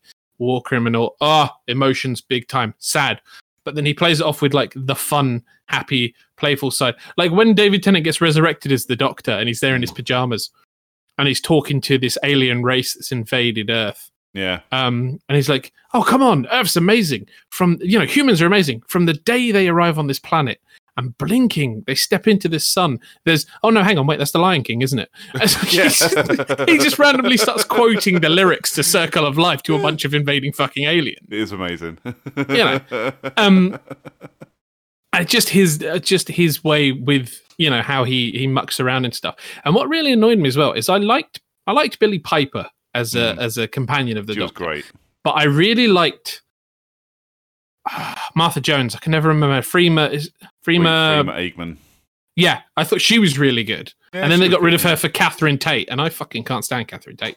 But I thought she was quite good as the Doctor's companion. I was like, oh, okay, Yeah, She's- so I liked her as the companion. She, I think she did it she's- really well. Yeah, she's not bad. And then sort of Matt Smith had a ton of companions, Peter Capaldi's had it, and now the new Lady Doctor has like a squadron of companions, including Bradley Walsh for some fucking reason. I've- because just in case we're on the TARDIS and get bored and fancy a game of the chase. Yeah. now, so I'm kind of with you. I, David Tennant was probably my favourite, and like you say, because he would, the yeah, the seriousness and drama was there, but he was fun at the same time. I mean, Yeah. it's like the first thing he, I think, well, yeah, the first thing he says to Rose when he wakes up is like, "Tell me something." Oh, am oh, am I ginger? ginger? And you're like, no, he's like, oh, I really wanted to be a ginger. I've never been a ginger before. Yeah, and I was I like, think- Hmm. you know what? That it just set the whole tone for him The, for me. I think the other one as well is when the, the Judoon attack, those rhino guys in the suits. yes, And he's like, haha, it's a Judoon platoon on the moon. Yes. he just starts like fucking around. It's like, seriously? that's how he just pisses about all the time. he It's saves, good. you know, expression service with a smile. He's the Yeah. doctor that saves the world with a smile. You know? Yeah. Because like, I remember watching the first episode with Christopher Eccleston in, and he's in Rose's house, Mm. um, and he's basically looking in a mirror, flapping his ears, going, "What the hell is this?" yeah, he's like, oh, we need to do something about this. That's Yeah. terrible. I was like, "That's that's brilliant." But no, I I think David Tennant was was very much the best. Um, well, I'm with you on that one. But Mm. see, I started watching Doctor Who when I was a kid. I was watching you know loads of all the old classics. I can't say I've watched them all. Um, but I remember watching the classics, and I think I've seen episodes from every Doctor um, from the classic series. And then, yeah, then they were- like like I say they kind of continued on with it, or they no sorry, they killed the franchise with Doctor Who the movie Mm. um, with uh, Paul McGann. Um, but again, I quite enjoyed it as a, a good fun adventure. I I've thought. I thought it was fun. You know, it's proper cheesy now. I, I, I tried Oh, watching yeah. it a couple of years ago and went, "Oh, this is bad." Um, but I loved Paul McGann as the Doctor. I thought he was really good. Again, it was that because his his whole thing was, yes, he regenerated, but something went wrong with the regeneration because because he was basically undergoing surgery at that point, and it Mm. kind of fucked with the whole regeneration process. And that was quite quite an interesting part of the story. Yeah. Um, and I also quite like the fact that Paul McGann is both the shortest and the longest serving Doctor. So, well, he only had like an hour and a half of screen time, but he was Hmm. there for like 11 years before, um, what's his face came in? Um, Christopher Eccleston came in. Yeah, that's true. Um, but yeah, so they, they continued the series with Christopher Eccleston. That was great. Love to David Tennant, like you say, great drama, but lots of fun at the same time. Uh, Matt Smith, I'm with you. I didn't get on with Matt Smith to start with. He just he wound me up. Mm. Um, it was almost like he was too immature. And you're sitting there going, this guy is supposed to be a thousand years old, a thousand plus years old, and he's just making a complete mockery of the whole thing. Mm. Um, and I find it funny that the Doctor rarely bumps into older versions or younger versions of himself. Yeah, I was gonna say he's very careful not to run Like- into himself. like Day of the Doctor, obviously they all all collide on purpose. Yeah. But um, yeah, he seems very careful. Like even when he goes to places he's been before, he somehow manages to not bump into him. It's almost like he's got a little computer that was like, "You were here, you know, you'll be here in six days." Okay, I got a week. Before and I gotta get the fuck out. Yeah, half the time the world's not ending. It's just he's about to turn up. Exactly that. So It's like having a- an annoying relative that you're constantly trying to avoid at family functions, yeah, But it's you. it's like you're absolutely right on that one, actually. Yeah, Mm. but yeah, Peter Capaldi didn't really do it for me. He was okay, but wasn't. I think it's funny that Peter Capaldi he, he hasn't they haven't sort of recognized or acknowledged that he's been in Doctor Who before Mm. Oh yeah, as a different character. yeah. I remember when he first came on. I was like, I'm pretty sure he, I, I, 'Cause like, I he know was- him, and yeah, he was Yeah, in the, um, the He, Pompeii. put- he's in the Pompeii episode. Yeah, he plays the dad of the family, and it's just like four, yeah. no one, no one's going to mention this. No. Well, again, okay, they but they they tried to kind of play it off a little bit with something because they did the same with Freema Agyeman as well because she also was in Doctor Who before she came in as a companion. Oh, was she? she Oh, was. She was in. Um, I want to say Canary Wharf when the Daleks were. They basically had like this big portal at the top of Canary Oh, Wharf, yeah. and the Daleks were invading, uh, or the Cybermen. It was the ghost one. That was it. When there was like all these ghosts walking around. Oh, yeah. was she in that one? She was. She was basically one of the Ah. um, operators for the this portal thing. Uh, when they had the uh, the earpieces in their ears, which were actually cyber implants from the Cyberman. Oh. Um, yeah. So, but they played it off, and you know, she said something dumbass like, "Oh yeah, my cousin were, were, was at Canary Wharf when the Daleks invaded, or what Yeah. else Cybermen invaded." And you're just like, "Okay, right." She's in um she's in New Amsterdam at the minute, isn't she? She is, yeah. yeah, That- I that walked I walked past the other yeah, my mum watches it. I walked past, I was like, Martha Jones? She's like, well, I was like, oh, she used to be in Doctor Who. She's like, oh, okay. Yeah, yeah, she's in that at the moment. Um, I've seen a couple, a couple of bits because my housemate and his girlfriend watch it because for some reason they take pleasure in you know watching people do the same job that they do. Um, and I was just like, okay, or whatever. But yeah, I spotted she was in that. It seems to be okay. Oh, yeah, you're right. Yeah, no, I've just Googled her. And she was, oh, yeah, she was in it twice. Yeah. Playing Adeola Oshodi. Yeah, something like that. Um, so yeah, but so uh, yeah, Peter Capaldi, then um, Jodie Whittaker. I'll be honest, Jodie, I quite liked Jodie Whittaker as the Doctor. Um, I haven't watched any of Jodie Whittaker's I doctoring. didn't like. What don't I like about it? Oh no, I think she was. Oh no, that's right. It was one of the companions that Peter Capaldi had. Um, Bo- Bobby, Billy, something. Ah, Young, young black woman, lesbian. Um, and in every episode, every opportunity, she had to tell you she was a lesbian. okay. Why? We know. You told us once. We don't need to know it every day. Thank you very much. You know, Mm. Idiots. Anyway, so I'll probably just upset the LGBT community. Um, That's fine. about They, they know I love them. Yes, I do love them, and I if, if they care that I love them. But, But but the, uh, but this is kind of my point. It's like, you know, I have no problem. You know, fine. You mentioned that this character, you know, is a lesbian. Mm. Awesome. I don't need to be reminded every week. I think it, yeah, I mean, don't get me wrong. I'm all for representation. You want to Mm. throw, you know, LGBTQ, trans, whatever characters in there. Yeah. Brilliant. If they're good characters, I'll get along with them. Yeah. But it's, it's, it's that thing where it's almost like when it's constantly, when part of their character is to constantly mention it, Yes. I feel like it, it, it then kind of cheapens the whole point and it becomes a bit like, the show's kind of going, oh, look at us, we're filling our representation quota. You know, we did it. Oh, pat us on the back, and it's like oh, they're, they're Exactly. a person, they're a character. Anyway, and this is it. And I've had this conversation with other people. Like I say, I have no issue with, you know, like you say, gay, bi, straight, trans, whatever. Mm. You know, you do you, cool and groovy. But there seems to be this trend at the moment with TV shows and what have you that, uh, especially trans characters, have to you're like so the actor, actress, or whatever it is that whatever the correct terminology is, they may be a trans person and they have to play a trans character in whatever TV show they're in. I don't understand it. It makes no sense to me. You're an actor. that is typecasting a little bit, I would think. Yeah, but it- I'm, I'm just like, but you're an actor. You play whatever, you play the character, and it doesn't matter what the character is. We don't need to know all the time. Like I said, I was I watching. mean, come on, for crying out loud, how often do straight actors play gay characters? That's it, all the And- time. and vice versa. vice versa. I mean, Yeah. Neil Patrick Harris spent nine years on How I Met Your Mother playing the aggressively straight Barney Stinson when he's as gay as a fucking maypole. Jon Cryer, exactly the same in Two and a Half Men. Wait, Jon Cryer's gay? Yeah. Is you he? don't know that?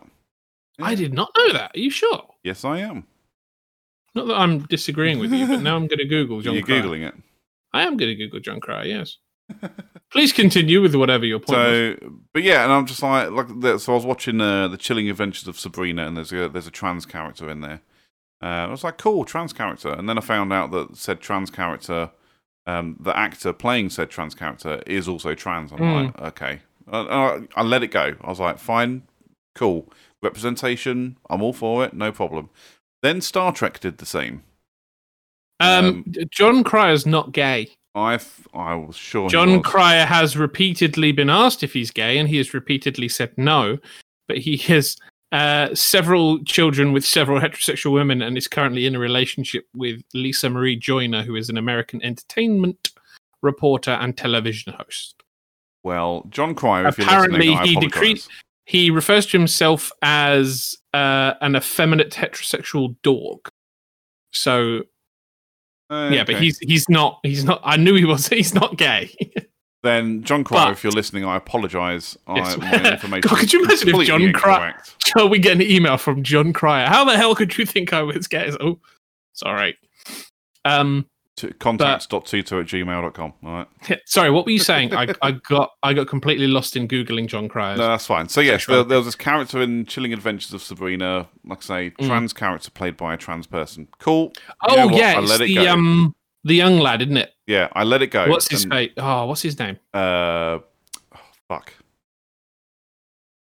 Oh, da, da, da. I know exactly what you're talking about. It's But it's it's basically it's the young girl who then goes, actually, no, I'm not a girl. I identify as a boy, and then she shaves. yeah, he yeah he he he gets bullied quite a bit. I've not watched all of the Sabrina, but yeah, he starts getting sort of picked on and shit on, doesn't he, Yeah. by some of the other I'm gonna have lads? to. Find, Goes and joins the basketball team, if I recall correctly. yes. yeah, Um, I know you're talking about.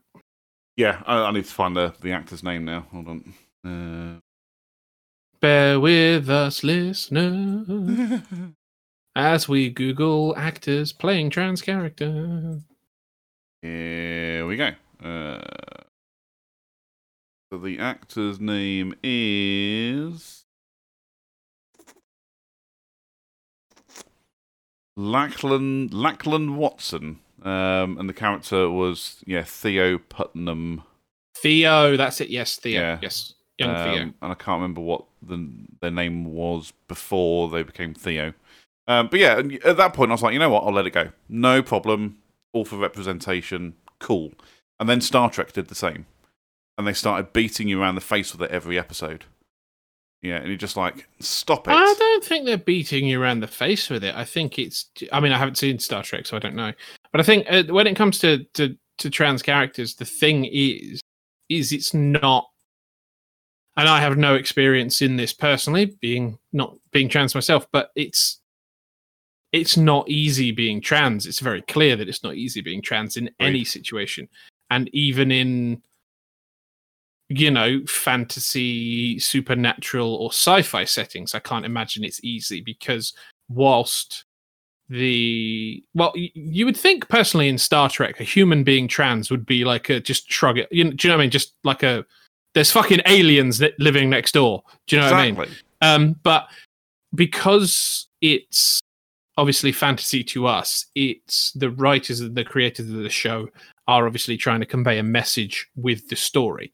So they have to, they want to convey to, uh, hopefully, if they if they want to do a good job, they they want to convey to the audience how difficult life and certain experiences are for that trans individual because it's not something that you or I are likely to experience. So it's trying Mm. to convey another person's perspective um, and life experience to people who may not or will not ever have that. So it, I don't think it, it, it's ever that they're trying to beat you around the face with it. I think it's just that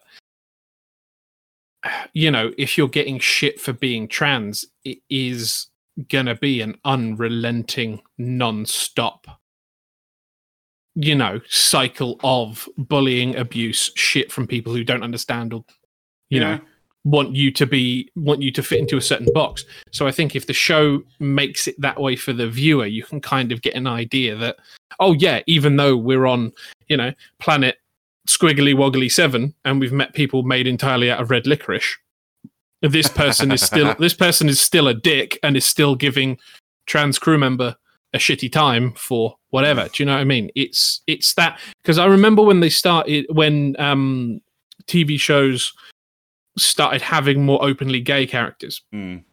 and there was a lot of storylines where like it would be referenced quite a lot because this person was either having trouble getting acceptance from their family or they were getting shit from coworkers or friends and stuff you know people who had been perfectly lovely to them two days before Yeah. but because they've come out they're now treating them like the enemy and stuff and i think it's very much the same for trans people in real life so it's it's it's writers and creators trying to convey that to people who don't have experience of it I agree, and, and hopefully that makes sense my my problem with it happening in Star Trek is if the writers feel the need to do that in Star Trek, they've kind of missed the point of Star Trek.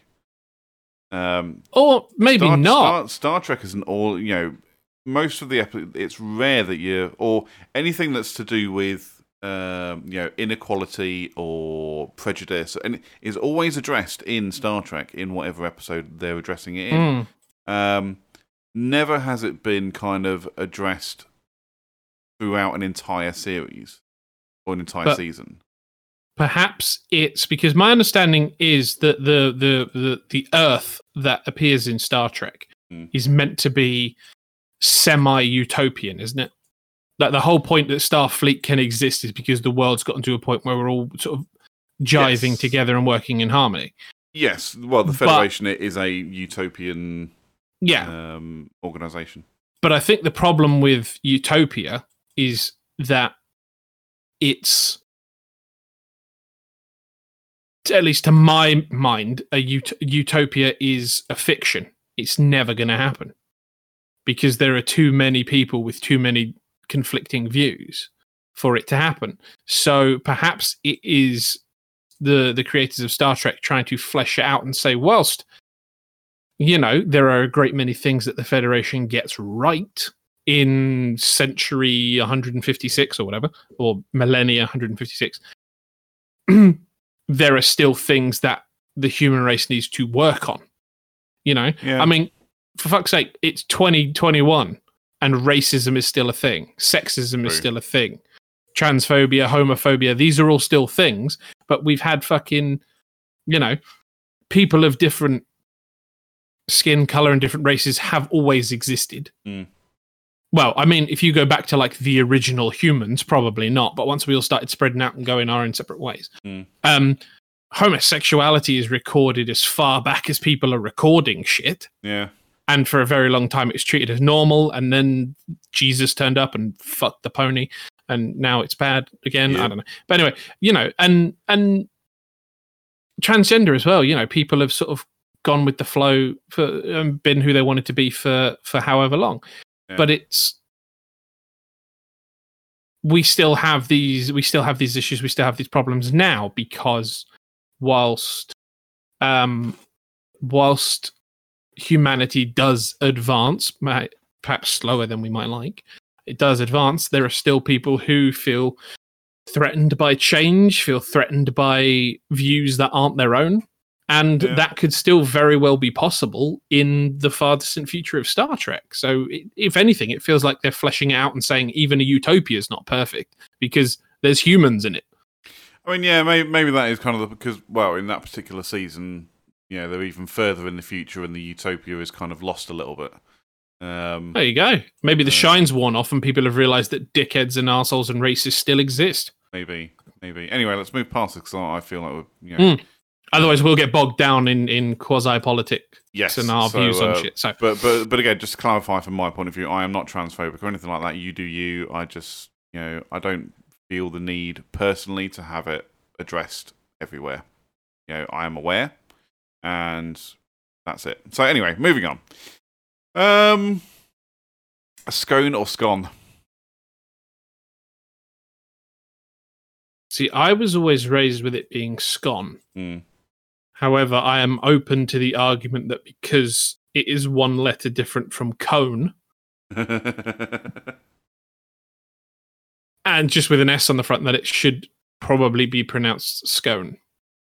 Although to me, saying it's scone sounds pretentious and dickish.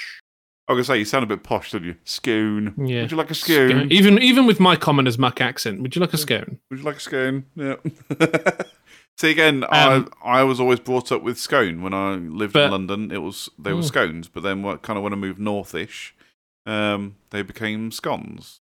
Then again, I can count the number of times I've eaten one on one hand Zero. with three with three fingers. Yeah.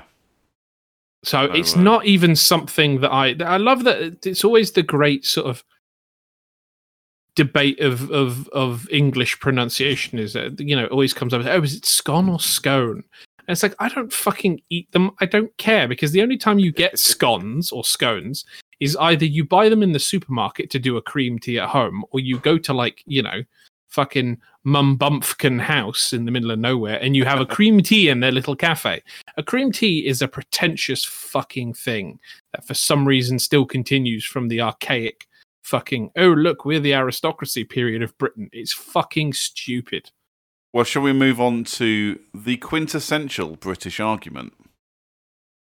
Jam Okay. first or cream first? again don't i don't eat them so it's not a quintessential argument for me but this is the this is the thing i can't understand is yes fine if you want to have a cream tea as a thing have a cream tea as a thing because i understand it's quote unquote british institution and a lot of tourists are like oh you know let's go to a cafe and have a typical british cream tea. And it's like yes but you realize that typical british people only have cream teas when we go out for the day. Yes. it's not something we do at home Unless like, as far as I'm parents, they started concerned- doing it. It's weird. As far as I'm concerned, jam belongs on toast and fuck you. All right, fair enough. Cream goes on any kind of dessert you feel like. I mean, you could throw jam on a dessert if you really wanted I was to. you can have cream But- and jam on ice cream if you fucking But, want. Yeah. I, I don't, I don't like. Does it matter? Like the only, the only time I get into that what goes first argument is when psychopaths put milk into a cup of tea before they put hot water in. So, So they put the tea bag in the cup, then they add milk. Those people should be executed and or Yes. sterilized because fuck them. That's not how you make a cup of tea, you fucking savage. milk only but- goes first when you're pouring tea from a teapot. No, Yeah, no, yeah, no. What? yeah. These are. This is like I tried to once speak to an American colleague about putting milk in tea, and they were like, "Oh, did the Brits put milk in tea?" I'm like, "Yeah, it's kind of our thing." Like, "Oh, we tried it. It's disgusting. What tea did you use? Oh, we used some green tea and some chai. Yeah, That's why it's disgusting. There's your fucking problem, you idiot." but isn't What- but tea what- tea is tea is one of those weird things. It's just like there is no hard and fast rule. It's That's like, buying that's like buying Lipton's sweet tea that you Mm. you know the fucking iced tea you get in a bottle and adding milk to that. Yes. Just stop it. But it's like I like I love Red Bush tea. Red Bush tea is like my favourite tea. It's my Hmm. it's my Friday night.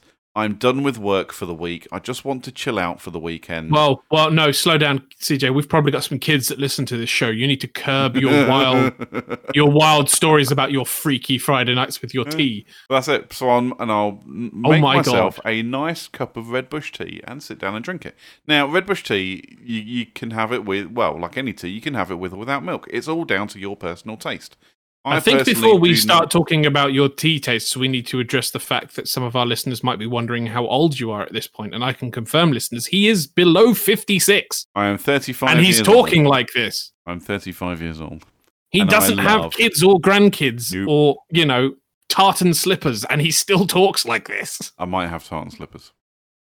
I know it's nothing against tartan slippers. I was trying. I was trying to think of like what kind of slippers an old man would wear. The Loafers. only old man I knew was my granddad, and he always wore tartan slippers. So it's kind of Oh, like fair you know. Um, but no, like, I like a nice cup of Red Bush tea, no milk, just on its own, and it's fucking delicious. What is happening to this show? Uh, I know. I know. Because it's because we haven't, you know, we, we've been off for so long. It's that we've just. I'm going to be honest. I'm going to be honest. I'm I'm the absolute uh, tea rebel. I drink breakfast tea just whenever. Well, yeah. See now, Like tea. I, I drink bre- I drink breakfast tea at like eleven o'clock at night because you know I'm hardcore. See now, tea as people know tea, so like PG, Tetley's, all that kind of stuff, is all breakfast tea. They just don't brand it as breakfast tea. It's, but Oh, no, the mine same is- thing. Mine is Twining's breakfast tea. Mine is specifically branded as breakfast tea. Yeah, see, some people will brand it as breakfast tea, but like your big brands, Because I'm a madman. your big brands like like say PG, Tetley's, Yorkshire tea, what you're Mhm. actually having is breakfast tea, and people drink it at all times of day. Mm. And there's nothing wrong with that. There really Yeah. isn't anything wrong with that. I mean, is there a just to go back to scones, scones, whatever, Right. cream and jam? Is that does it make a fucking bit of difference? There, there have been people that have said yes, it affects the taste. Personally, I couldn't give a monkey's either way. It's going in my face. I'm going to chew it, and I'm So going to shit it- it, out afterwards. I would I would argue it affects the taste in the same way it would affect the taste of if you had just a cheeseburger. Mm. So if we're talking bun, meat, cheese, bun. Right? Is that bottom to top or top to bottom? That's bottom to top. Right. So we're going up, right? Yep. So bun on the bottom, meat, Yep. cheese, bun on the top. Yep. I imagine which way around the jam and the cream would go would Mm. affect the taste as much as whether you put ketchup on top of the cheese Mm-hmm. or under the burger. Yes. It's gonna taste the same regardless. It's just which flavor do you get first? Exactly. Because obviously jam, depending well, just jam is fucking fruit paste. Mhm. So that's obviously going to have a much different taste to cream, which Mhm. is generically bland. yeah. It- Well, it's certainly more not sour It's- or It's or less taste. It's got less taste to it. So it's Like, less sweet than jam is. yeah, cream cream is like most things that are almost straight up dairy in that it barely tastes of anything. Yeah, um, true. So True. yeah, you know, you're going to get a different. To be a proper snub, you're probably going to get a different flavor profile depending on which way you put it round. Mm. But it's not going to affect the. It's still going to taste the fucking same once you start chewing. Well, this, I mean, thi- but this is the argument people have. It's you know, if the let's say the cream touches your tongue first and then the jam, it will change how you taste the jam. But if the jam touches first, you're going to get more of a sweet Here's- hit. Here's my argument Mm. to do with this, and this is why things like that really annoy me. And the milk thing is the milk in the, with the tea bag before tea is because my grandparents taught me how to make tea, and I once tried to do that, and they cracked my knuckles with a wooden spoon. And my nan called me an idiot, so I was like, fine, lesson learned. yeah, Also, I just think it's weird yeah, a little bit. because normally, because the way I make a cup of tea, obviously, you put the tea bag in, you put in the hot water, Mhm. and then you add milk Yeah, and you use the fusion of the two to determine how much milk you want to put in, how dark and strong you want the tea. yeah. And if you put a little If- bit too much in, you keep mashing the bag around until it Yeah. goes a bit darker. Yeah, if you put the milk in first, just got to fucking wing it. Um, it's madness. It's anyway, anarchy. it's it's very much the jam or cream first. I think if you have a preference, that's fine. Mm. If you if you sit there and go, I it must be jam first, always jam first, Mm. never cream, savagery. That's fine. You do you. But trying to tell other people which way around to do it is very much like trying to tell people who they can fuck. okay, It's them. It's their mouth and or genitals. It's Mm. none of your fucking business. and please don't put your mouth out. Also, please don't put your genitals in tea. That's just wrong. If somebody wants to put jam on first or cream on first, that's their business. Fuck it. If someone wants to be a lunatic and put jam on half of it and then cream on the other half, so neither comes first Yeah. to be a fucking revolutionary of terrifying proportions, let them do it. It's their mouth. It's their food. Why the fuck should it matter to you? This is this is my argument for for people like oh homo yeah especially the religious folk homosexuality is a sin. What the fuck does your god care what I do with my dick? Well, yeah, true. Like the Middle East has been permanently on fire since 1100 AD. Surely you're. where- By the way, where there's one city that's the major seat of three of the world's biggest religions that are all kind of the same, but they refuse to admit that they're all kind of the same. Hmm. Surely your god's got bigger problems than who, who I choose to stick it to in my private time. I think you might be right. Yeah, might be right. Um. Okay. Uh. I just need to take. a quick break. Oddfellows advance on re- advice on religion. Just never, not even once. You know, like those meth things. It's like, Yeah. meth, not even once. Yeah, not even once. Uh, right, I need to take a quick break, so I'm busting for a pee. Oh my uh, god, amateur hour. I know, I know. Sorry. Right, I'll be right back. Uh, That's all right. I'm gonna go grab a drink. Cool. Don't go anywhere. Maybe a scone. I'm gonna put marmalade on it like a fucking lunatic. Yeah. Picture, if you will, two ginger men with shaved head and beards. Are they identical twins? Is it a mirror, or have you entered the Odd Fellows Zone? And we are back. um. So, moving on from scones, scones, tea, Etc. etc. Um. Uh. Who is Batman? Is is that a trick question? No. Bruce Wayne, no? Wasn't what I was look- going for. So, What? What? What are you going? For? Help me out here. as in as in pop culture arguments, who is Hmm. Batman? So quite so, Batman's the the so- dude so- in the cape. so I, so I say quite quite I say quite famously. I don't know how famous it is or whether it's true. I just remember hearing it somewhere that Michael Keaton uh, quite uh, sternly declared that he was Batman. Um, and this is He like for a small period of time. I say, and this is like after you know Val Kilmer, George Clooney, um, Christian Bale. You know, Michael Keaton was like, "Nope, I'm Batman." Um, and this is, and of course, Michael Keaton was after um, what's his face, who appears in Big Bang Theory all the time, Adam West. Oh, Adam West. yeah. So, So wait, are you asking so who's your who fa- who's, is? Oh, who's your favorite Batman? Who is Batman? Right. okay, fair enough. Okay, who is Batman? Is Bat- Batman's like the fucking Dread Pirate Roberts. you know, somebody either gets fed up of being Batman or, you know, gets shit canned in Hollywood and isn't allowed to be Batman anymore, or is just crap. And then they replace them with a different, younger person who can maybe hold their own through, you know, sort of six six movies, maybe a Netflix TV show. Um, don't even like Batman. That's the thing. oh. I Um, thought you did. I thought you were a Batman. no, not even close. Because No? my problem with Batman is I've I've raved about this several times on this very show. Uh, My issue I'm with Batman is every time they bring out a new Batman, Mm, every single time they make a new Batman movie, yeah, they always do some kind of flashback or some kind of yeah. uh, mention to Batman's parents got shot by a mugger. That's why he became Batman. And it's the same thing they do every time they switch Spider Man. Thankfully, they didn't do it with Tom Holland. Yeah. They Sorry. just threw him in there. Just But- uh, yeah, ca- uh, listeners, cast back to episode eighty-six, entitled "Fuck Batman." Yes, yes, fuck Batman. Um, but yeah, you know they do it with Spider Man every time. It's like, oh, he's been bitten by a radar. It's like we fucking know how he We became know. Batman. We know how he became Spider Man. We don't need a review of it every fucking time. I like I, the, Robert Pattinson's the new Batman, isn't he? Yeah, the Batman. He's not just Batman; he's the Batman. And I bet you twenty quid there's going to be a reference in there to, because even in fucking Justice League, Dude, not the Snyder cut because I've not seen it, but the the version that came out in the cinema, there's a fucking bit where Batman, I don't know, he's training or he's blowing Alfred or he's on a computer. I don't know. Ben Affleck's Batman, and there's like a there's a whole reference to like a gun going off and screaming and parents. It's like we know why you're Batman. it's even referenced in fucking Joker.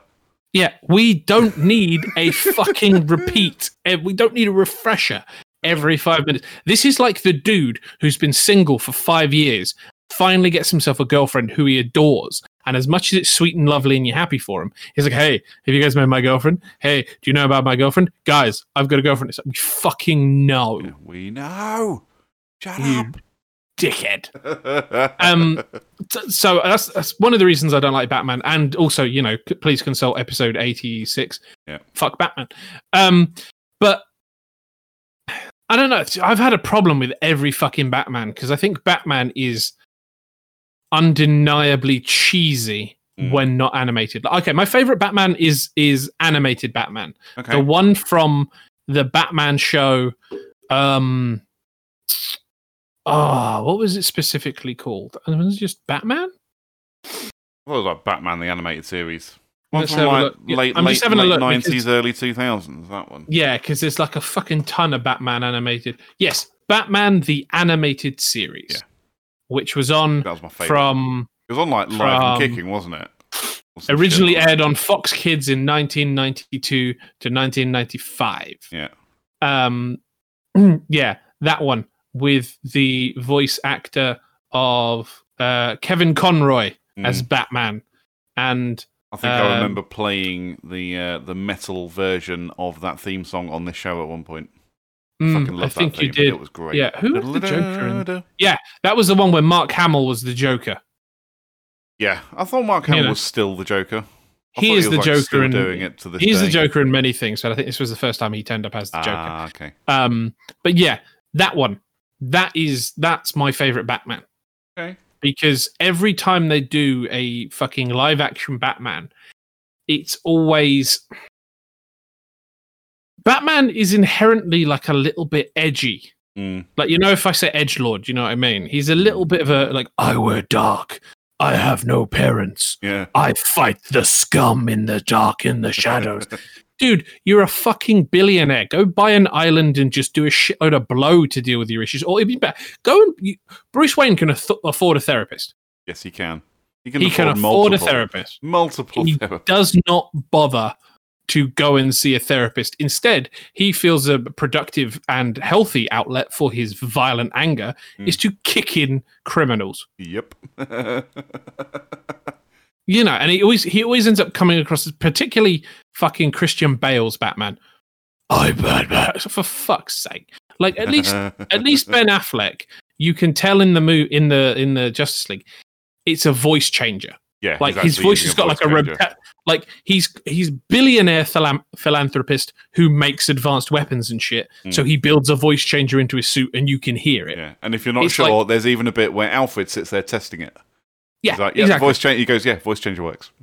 Yeah, exactly. Like that's what you want, not just some dude who's like, "I'm going hoarse because I talk like this all the time." But it was it was Christian ah. Bale in like the second in what was it, The Dark Knight. Christian Bale just sounded like he had a really bad cold. Yeah, and then Bruce Wayne goes to some fucking charity function. He's like, "Hi, I'm Bruce Wayne. It's my honor to give money to the orphans of Gotham." So I was like, he sounds a fuckload like Batman. I'm definitely not Batman. Do you know what I mean? But it, Yeah, yeah, but every time he's always because of who Batman is Mm. and because of how he's portrayed, he always comes across with that fucking moody teenage. Like I don't think he ever grows out of it because he doesn't deal with his issues. He just beats up criminals. I was like, he just beats people up to deal with his issues, and it doesn't help. I'm I'm suffering serious emotional trauma, but rather than deal with it, I'm going to put on a mask and fight people. You know, like I'm not judging your coping mechanism. You know, I play a lot of D and D to cope with my emotional issues, so each to their own. But fucking seriously, do you know what I mean? I mean, I love I like Adam West's Batman because it's so deliberately cheesy. I was like, it's so Like when cheesy. he, he starts fucking dancing and shit, or it's like um, oh my god, you know.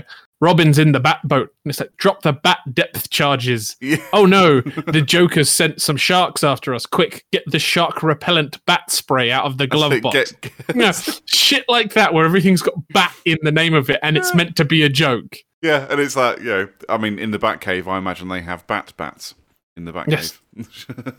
Oh my god, there's so many bats in here. How do we get rid of them? Like, you built shark repellent bat spray, but you didn't do anything about the bats. Well, it was kind of my, you know, it's kind of my like part of my brand, but now they're just fucking everywhere. yeah, now there's just fucking guano everywhere. Sons Also- Batman's in the Batcave, right? yeah, Which is a cave. yeah, He's got that big wall of computer monitors. yeah. He is not perpetually surrounded by moths. I'd be more worried about the moisture getting into the electronics, actually, but Oh, you can insulate electronics and stuff. That's, Yeah, you know, so, he's, he's he's rich enough. Also, how does nobody know he has the Batcave? Because whilst he's a billionaire, he's not a construction worker. True. Who built the Batcave? Who put in that fucking revolving vanity thing that the Batmobile is on? Because he sure as fuck didn't do it, and I guarantee you, Alfred's not equipped for that shit. No, maybe not. Maybe not. But Somewhere there's a bunch of very well paid construction workers who are very, very careful what they say in conversations Yeah. because they think Batman will come after them if they squeal. Do you reckon he met them at the door of the Batcave dressed like Batman? Hey, this is what I need doing. Here's my cell phone number.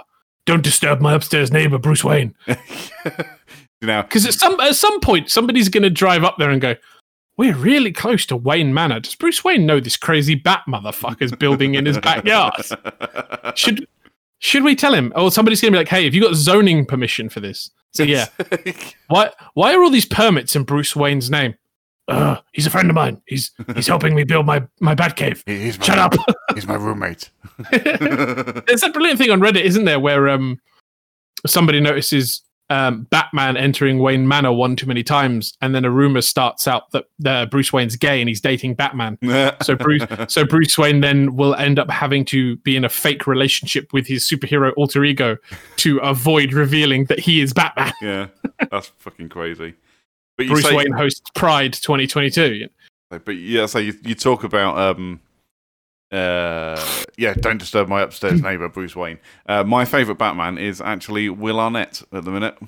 Oh, Lego Batman. Yeah, Lego Batman. Yes, Lego Batman's amazing. Lego Batman is brilliant. the And then- best thing about Lego Batman, sorry, is at the beginning of the Lego Batman movie, the first one. I- uh, is there two now? Or I think there's one? another one coming. Yeah, and where he he turns, he's like disguised as the mayor, and he fights all of the Batman villains. Yeah. And he goes, "You want to get nuts? Let's get nuts." And he puts on his "Get Nuts" mix or Yeah. whatever, which is a song by him Yeah. about him. And it's like, "Who could choke hold a bear?" Batman. And he's like, "This is me playing guitar also." And it's like, what the fuck? he made his own theme tune for shit's sake. Yeah, man. I fucking love Will Arnett's Batman. It's so good. Um, he is good. Well, sir, you know what we get to do? No, it's like, sir, you have to go to this charity function. No, no, no, no, no. But, sir, we get to have a tuxedo dress up party. Ah! Yes. we get to do your favorite thing. Tuxedo, tuxedo dress dress up. up. dress Or he's up eating, lo- he's eating lobster thermidor in a floating duck in the middle of his indoor pool Yeah, man. next to his bat submarine while playing guitar. It's all, the Fucking awesome. yeah. I mean, like I say, just on comedy value alone, I love Lego Batman. Mm. Lego Batman. Okay, is the yeah. best. I, So, I will say then Lego Batman and animated Batman are my favorite. okay.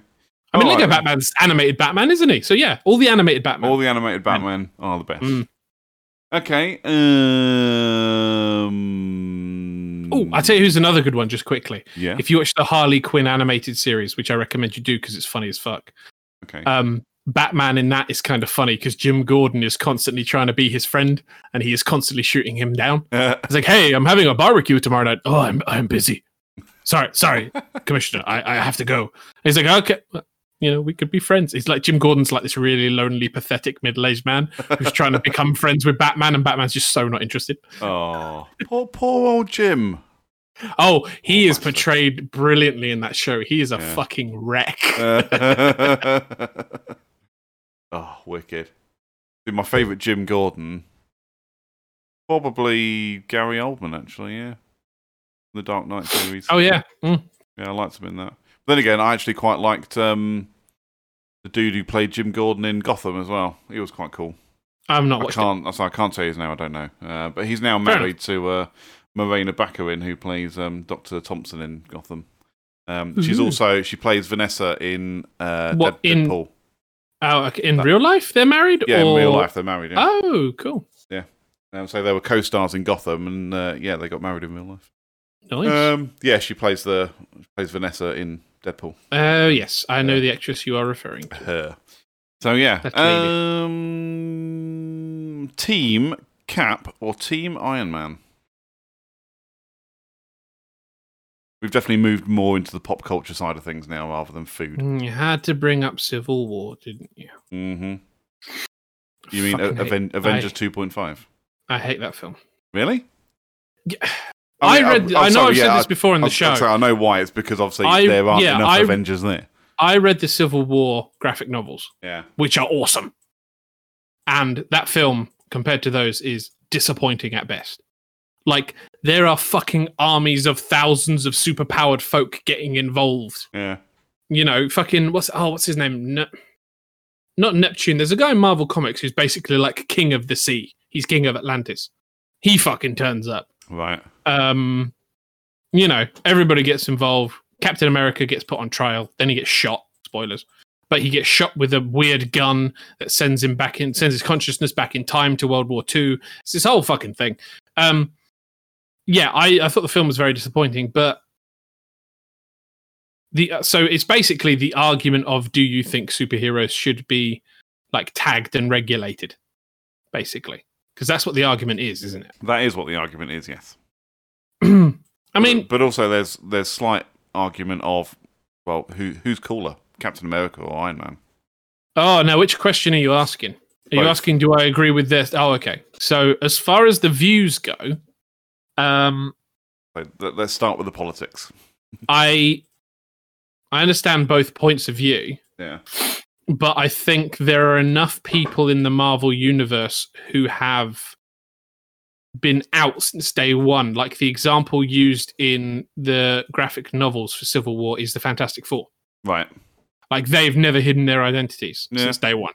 Everybody knows who they are. Everyone knows where they live Yeah. because they live in a giant fucking tower with the number four painted on it. Yep. like everybody knows who they are. Everyone knows where they live. You know, yes, fine, superheroes, supervillains can find them, Mm. but if you're a proper supervillain, you could probably find anybody anywhere. but Cap was always that as well. He was always Captain Rogers. Um, No, ev- yeah, everyone but knew his- him as, as Captain Steve Rogers. Yes, but after he's defrosted, Yeah. The public at large only know him as Captain America. They don't know like who he is, where he is, because obviously his his location is kind of a secret thing. Oh yeah, location wise, it is a secret. Yeah, but I mean, I think people still know him as Steve Rogers, Yeah, history wise. Yeah, and I mean, like Iron Man, he's he's out from the end of Iron Man. You know, he's like, Yeah. yeah, Tony Stark, I'm Iron Man. What's up? I am Iron. Man. Um, you know, but I, I think the problem is it's it's that accountability angle. That's what the whole argument is, isn't it? Yes. It's that oh, if superheroes, if the if superheroes are like government regulated, then we're responsible f- for any collateral damage and shit. Which yes, Mhm. you should be. Less so, like you know, if you knock down a building and nobody's injured. Mm. I mean, that's what you have. But you know, you just add superhero, active superhero onto your insurance policy. Superhero Um, insurance. was it a villain or a hero? It, it was uh, Meganoid with his death ray. Oh yeah, yeah, yeah. No, he he got a couple buildings on your street last week. Yeah, we'll pay out for that. That's fine. Um, you know, Actually, it was but I think actually it was General Zod. Well, we don't cover villains. Sorry. no, I'm sorry, we don't we don't cover uh, extraterrestrial villains. It's Yeah. uh, not on your policy anyway. That's how Um, they get you. But yeah, yeah, you need to pay for our advanced cover plan for that. Um, but the thing is, I think I think because that's how it would happen in reality. If there were Mm. people who had superhuman abilities, if there were people who had genuine superpowers, I feel like world governments would want to know who they are and where they are. I think they'd be locked up first of all and studied. Mm. Yeah, because not only could they be a great boon to the nation, they could also be a great threat to the nation. I think that's the point. And, um, you know, like the X Men do it as well. There's a whole fucking school of mutants Mm. that the government knows about. Yeah. And they keep an eye on. But Charles Xavier keeps a, keeps his house in order. Yes. And I think I always get the vibe that whilst I can understand Cap's point about freedom and, and, and not constantly being watched or tagged or anything like that, Mm. it's Well, it, for for him, it was the you know what so, you know what the government is saying is we we see something going down and we can't do anything about it because you won't let us. that's yeah. I think I'm not sure if That's that's point. I'm not sure if that's the film version of it or the I think yeah, can't- that, that's what he said in the film at least. yeah. I can't remember the graphic novels 100, percent but I think I think the gist is it's more about um identities being out there because in the in the graphic novels what happens in the ones i read is there's a tv show a reality show that follows a bunch of young superheroes Right. and they go you know it's basically like dog the bounty hunter but they're superheroes Love dog. Yeah, and they track they track down this this house with supervillains in it, and one of the supervillains has the ability to generate explosions. Right. Uh, hang on, I'll just look this up just so I've got some context. Okay. So, uh, Civil War graphic novel. No, I don't want to buy it. Uh, uh, uh, uh, I just need like a plot. Come on.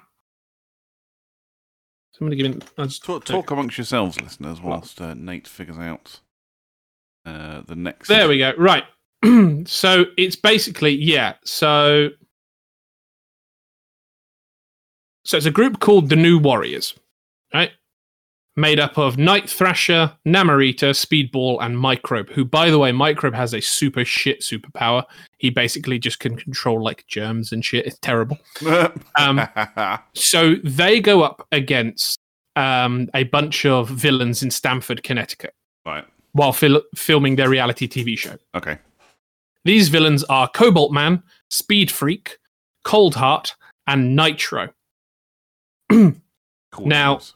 Nitro's power is as a result of genetic re-engineering by the Kree, the aliens that also did um, Captain Marvel, I believe. I'll say the the Kree ones- appeared in Agents of Shield, Captain Marvel, Guardians of the They're, they're the ones she works for, though, isn't it? Originally, Yes, the yeah, Supreme they're- Intelligence. They're, Yeah. they're the blue motherfuckers. yeah.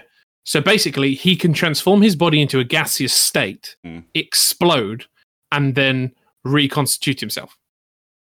Awesome. So he can limit it to like a fist so he can like explode punch you or he can do it with his entire body you can Yeah. just do it with your head, couldn't you? I'm so angry. Yeah exactly Um, Mind blown. it is commented in civil war that he almost killed the hulk on one occasion or almost Right. beat the hulk so nitro on his own is not somebody to be fucked with No. but he has three friends with him anyway they're having a fight nitro gets cornered explodes and kills over 600 people Oof. including a bus full of school kids. Ah. Now, compare that to the film. Mm. Tony Stark starts weeping over one kid who went to do charity work in that flying city, which Yeah. probably thousands of people died in. But for some reason, he's upset about one kid. Yeah. Anyway, um, Like I say, So- completely ignore the fact that you know thousands of people died in Sokovia. exactly. Yeah. So, public opinion turns against the superheroes, and the government um, starts getting pissed off, and the um, the group are the the group the new warriors are branded as baby killers because they're responsible for the incident Mhm. and hindsight um who is sort of a member of the group but not really he releases their secret identities online Ah, okay. and several of them are jumped right. um you know and then multiple like the human torch gets jumped in a nightclub so congress then passes the superhero registration act which basically says that all people with superhuman abilities have to be registered with the us government and it requires them to be enlisted and specifically trained to certain specifications if they want to serve as superheroes Right. so they basically try and form a way of saying, right, you're no longer random vigilantes. Mm. You are an arm of the government, and we will train you to do this properly. They kind of touch on that in the first X Men movie, don't they? About Mm. about uh you know mutant registration and all that kind Yeah. of stuff.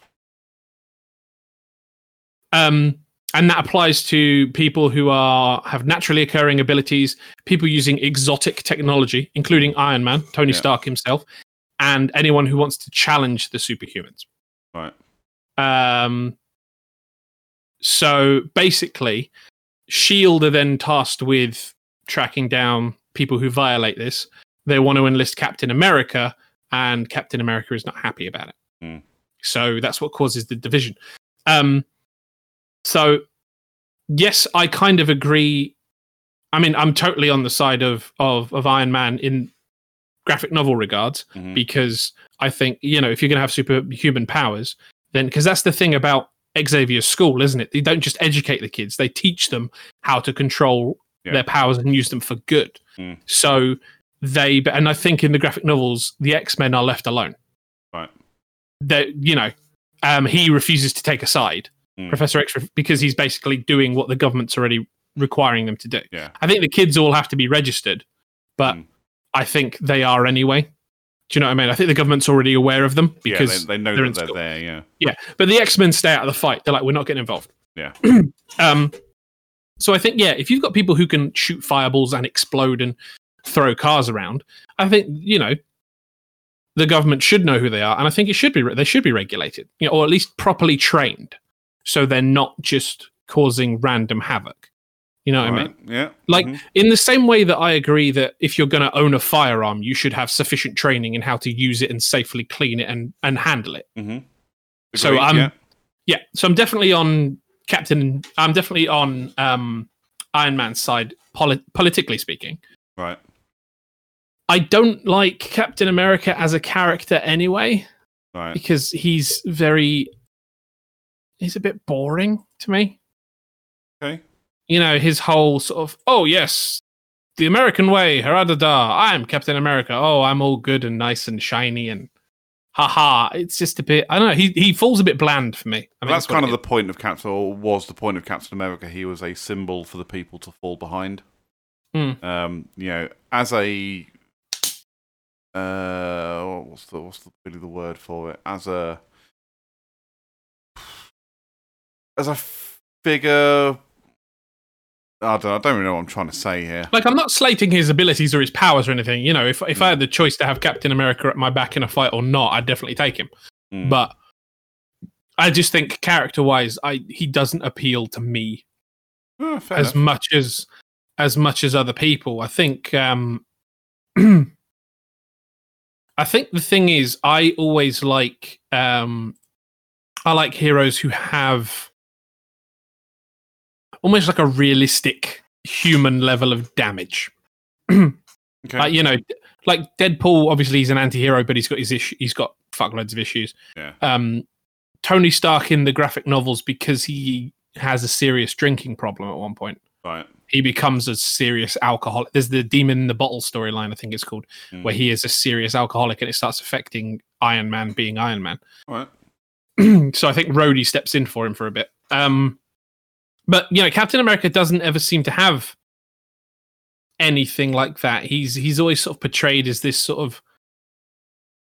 I mean, he might be a bit naive Yeah. in you know that he's always looking for like the best way, the good old fashioned way. But the good old fashioned way that he extols the virtues of is also like Jim Crow America and segregation and pre Martin Luther King. Yeah. So you can't you can't really get on board with him without getting on board with that. Do you know what I mean? It's, yeah. he's not my cup of tea as a character. So I'm not the biggest fan of Iron Man, but if I'm given the choice out of the two, I'd probably choose Iron Man. Oh, fair enough. I mean, from a political standpoint, it's it's a it's a difficult one because, and it will be nice to kind of find a nice kind of medium between the two. You know, like you Mm. say, Iron Man is you know, we need to be held accountable. Um, you know, we need to make sure we are following the rules. Um, Yeah. I mean, what I read out was just a brief overview of it. Obviously, it does it goes a lot deeper. Yeah, yeah. I'm the saying, Cap- and, Cap- just- and, and Captain America is, but that sometimes means not doing the right thing, and doing the right thing is much more important. Um, Mm. And I kind of see it from both sides, and I'm I'm a big advocate of doing the right thing. Um, I am it- as well, it, but I- it gets me into a lot of trouble at work Mm. when when I just say, "But this is the right thing to do." don't get me wrong. I'm an advocate of doing the right thing as well, but I don't know if they point it out in the film. But who who judges what the right thing is? And that is Like, is Captain America is Captain America the judge? Because what if Captain America goes through some traumatic events and he decides exterminating an entire village is the right thing to do, and he's not held accountable to anybody? Exactly, and that's You know what I mean? and that's the Iron Man side of it. It's the you know we should do the the, the right thing, but you know we need to be accountable, so we therefore should be told what the right thing to do is. Yeah, I think it that, works and on that the way we are not accountable for what's going on. yeah, it works on the the optimism of that the people in charge are going to decide. Because I think what the, the quote unquote the right thing in life is always, as as humans, I think we always pick what's the best thing for the most people. Yes. What's going to do the most good for the most people. Yeah. Have you been Um, watching um, Winter Soldier, Fa- Falcon Winter Soldier? No, I haven't. Okay. Well, there, there, Um, there is a line in there, and it doesn't spoil anything. I'll promise Okay. you. There's a line in there that uh, that Sam Wilson says, and it's that um, in every scenario, when it gets better for one group, it gets worse for another. Exactly. and I Um, think as as a leader in any regard, you have to do the most good for the most people in any Yeah. given situation. like you have to find the balance. Yeah. And so with Iron Man side of things, it's hoping that those in charge of the superheroes Mm. are gonna hold true to that and do the most good for the most people when they can. Yes. But obviously we all know that humans are imperfect and so that might not always be the case. It's Mm. It's I think it's des- it's specifically designed to be a difficult argument. Yeah.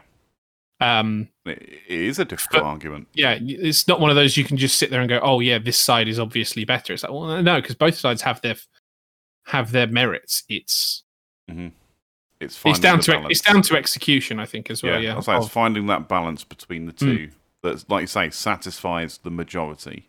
Yeah. Um, or as many people as possible.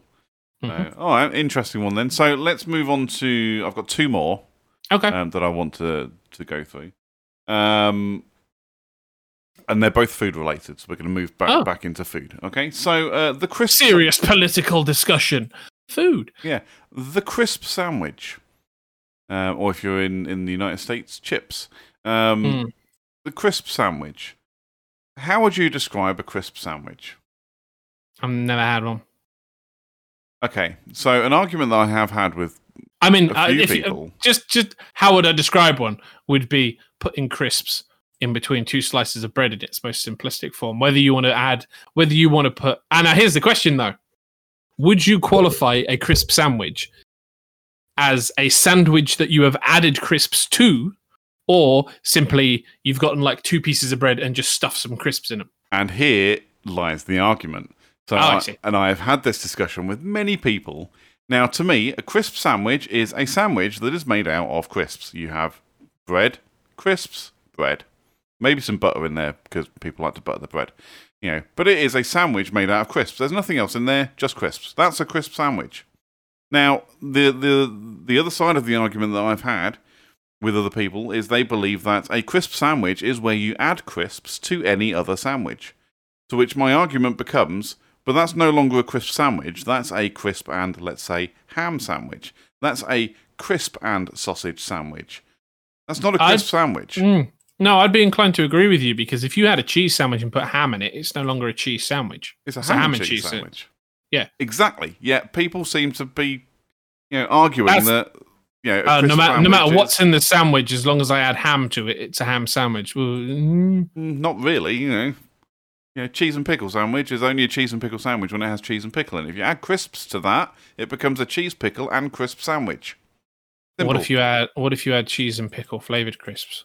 Ooh. Which is mind free. Yeah, no, a crisp a crisp sandwich would just be. So I've heard people refer to. Again, this is this very British thing of we get upset about what people call stuff. that makes Yep. no difference. Like I've heard people make. I've heard people like, "Oh, I'm having a crisp sandwich for lunch," and it's obviously like a ham sandwich they've thrown crisps in. Yeah, so that to me is wrong. but you know i mean it's it's i'm gonna be honest it's not um i never got on with with putting crisps in a sandwich Love it. it doesn't like mm, Ready salted crisps in between like Warburton's toasty bread, like the super thick stuff. Um, actually, no, Warburton's thickest because that's even thicker than toasty bread. With real butter, like not margarine, proper butter on the bread, crisps, ready salted crisps. Fucking oh, I could live on that ah, shit. see no, i never got along with that No, my diabetes wouldn't live with that shit, but I could live on that shit. Yeah, it's i don't good. um mm, yeah i mean i have very few I don't. I, it's weird. I have very few non-toasted sandwiches. Okay. Like I'm not a big fan of. If I'm having a sandwich, it's normally toasted. Do you know what I mean? Fair So- enough. Do you, do, you, I mean, do you have a toasty maker or do you just I, like go, I have a, I have a George Foreman grill that Oh, I you go, you go panini then? Oh, I get you. It's sort of a panini. Yeah, it's not like a panini roll. It's two slices of bread, but Yeah. yeah, same difference. Um, but yeah, no. So I don't I don't have a lot of like non-toasted sandwiches, but I wouldn't put crisps in a sandwich. It's uh, it's not it's not for me. Yeah, I wouldn't do crisps in a toasted sandwich, but yeah, just nice, beautifully soft, thick cut bread, real butter, ready salted crisps. Oh, so good. I love it. I will Okay. take your word for that. Let's move on to the last one then. Okay. Um, and the last one this. is: I do you like peanut butter? Actually, Fuck no. then then my last point is completely fucking moot. What was your last one? my last one was crunchy or smooth. Okay, well, talk me through your perspective then. Fucking We'll- love we'll- crunchy we'll- peanut butter. We'll leave Pe- this one for you. Okay, Peanut why butter is that? amazing. Why is crunchy peanut butter better than smooth peanut butter? Explain not- this to Well, this to me and the other listeners who might not like it. I'm not saying it's better. I just Okay. prefer it. Um, so, but the, I guess the two sides of the argument is well, peanut butter is supposed to be a butter, meaning it should be smooth. You don't have lumps in your butter, do you? Um, you shouldn't have lumps in butter. That's wrong. Um, Hmm. No, so, no, no. so peanut butter should be it should be a paste. You know, almost like a peanut pate, if you like. Um. Should be spreadable. Yes, and you know, completely spreadable. Crunchy peanut butter is spreadable. There is just lumps of peanut in it. You know, like big, th- chunky, crunchy Mm, mm. lumps of peanut. Um, I personally prefer the crunch of crunchy peanut butter. Um, but like I say, I think that's that's just me and my personal preference. But I, I was I should, probably should have asked you before we started the show whether you liked peanut butter or not. I'm fairly certain I've slagged off peanut butter on several occasions on this. Probably. Probably, dude. We're 99 episodes in. I've lost complete track of everything we've ever spoken about. Of I yeah, that was I was looking at the episode list yesterday, yeah, and I was like, I don't even remember these conversations. I was, I was listening. I was listening to one episode, like episode forty something. Yeah. I was like, I don't even fucking remember saying any of this. But um, I mean, so, some I- I, I look through the episode titles and I'm just like, some of them Hmm. make sense. Like, uh, where was it gone? Episode 34, Obey the Beard. That's when we just talked about beards. oh yeah, we just talked beard stuff. Yeah, that makes sense. Um, Spooktober shenanigans. That was your yeah. Spooktober horror story ones. Oh yeah, that was a good one. That was, that a good was one. a good one, yeah. Uh, but there's other ones in here. Oh, record breakers. We were talking about breaking records. Um, but I've got episode 71, the Chewbacca defense. Fuck, what were we talking about in that? I don't know because you don't you don't consult me when you make up episode titles. You just do it. It's because they just come to me. While I know, but usually they while I'm just come to you. But just- what after they've just come to you, they're not shared with me, so I don't know what the fuck the episode's called until it comes out, would you like and then to- I have to decipher it the same as everybody else. Exactly the listeners have to Because I'm sat there, it. like uh, this happened a couple episodes ago. I was trying to make a point about something. I said, like, "Oh, I've talked about this in a previous episode, episode." Uh, and then I went to look it up, and because you've given them all peculiar names, I have to either look at the description of the episode or listen to it Yeah. to figure out what the fuck we were talking about. exactly. That's why I love it. That's why it's so good. Nobody knows what's happening, especially us. Um, I think, yeah, I think that's. I mean, I don't know because the, the thing is, I don't like peanuts, which is why I don't like peanut butter. Right. So it's it's hard to to equate that. But I suppose if you like the taste, Yeah. but you're not a big fan of like dry roasted peanuts, yeah. I can imagine smooth would be preferable for that for that reason. You know? yeah. Um, but if you if you're not, I don't know because because I don't eat it. It's it's very hard to sort of make a, a conversation either. say it's hard I mean, I suppose- objective. Yeah, the closest I could go for is probably like seedless or seeded jam, Okay, so let's go with that one then. So, and I usually always go seedless jam because Yes, have you yeah, ever got a fucking seed stuck between your teeth after eating a piece jam on stuck in your toast? teeth is a pain in the ass. Oh, because you Yeah. you they're they're apparently stronger than your teeth, so they push them apart, Yes. and it hurts. Um, yeah, no. Have you got have you got any more? I thought you had. mm, I did, but we're I did, but we're also running at like what two and a quarter hours at the moment. Okay, so fair enough. uh, We'll- I figured we cut it short slightly. we can come back to this. Well, I was going to say this is, to this. this has actually gone a lot longer than I anticipated. So, Well, that's uh, good. I was expecting it to be a very short episode, hence why I allowed us to ramble on for half an hour right at the start. I So, CJ, I was expecting it to be a short episode. Nate, okay, watch me end this whole man's Yeah. career. Hold, hold my beer. hold, hold my vanilla coke. I'm about to fucking. hold my crisp sandwich.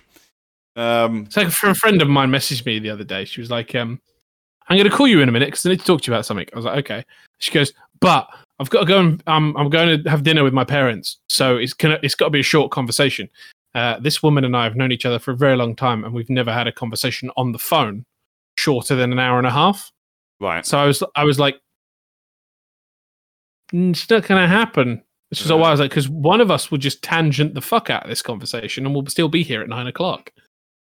Um, Yeah. she called me, and I literally managed to make it last about twenty minutes, and I was just, "Yep, yep, yep, nope, yep, yep, nope, yep." But don't you feel like for that entire 20 minutes, you're just constantly on edge, just going, I need this conversation to end?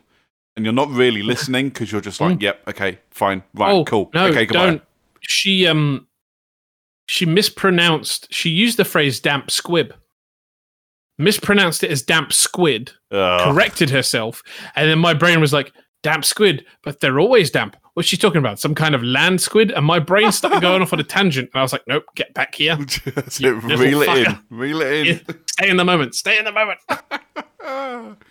Excellent. Right, I'll tell you what, let's wrap it up because, like I said, it's been like two and a quarter hours. Ninety-nine. So, episode Nine-nine. nine nine. I can't believe we went an entire episode and I didn't say that. What the fuck is wrong with I can't me? believe we didn't just make this episode about Brooklyn Nine-Nine. That would have been a lot easier.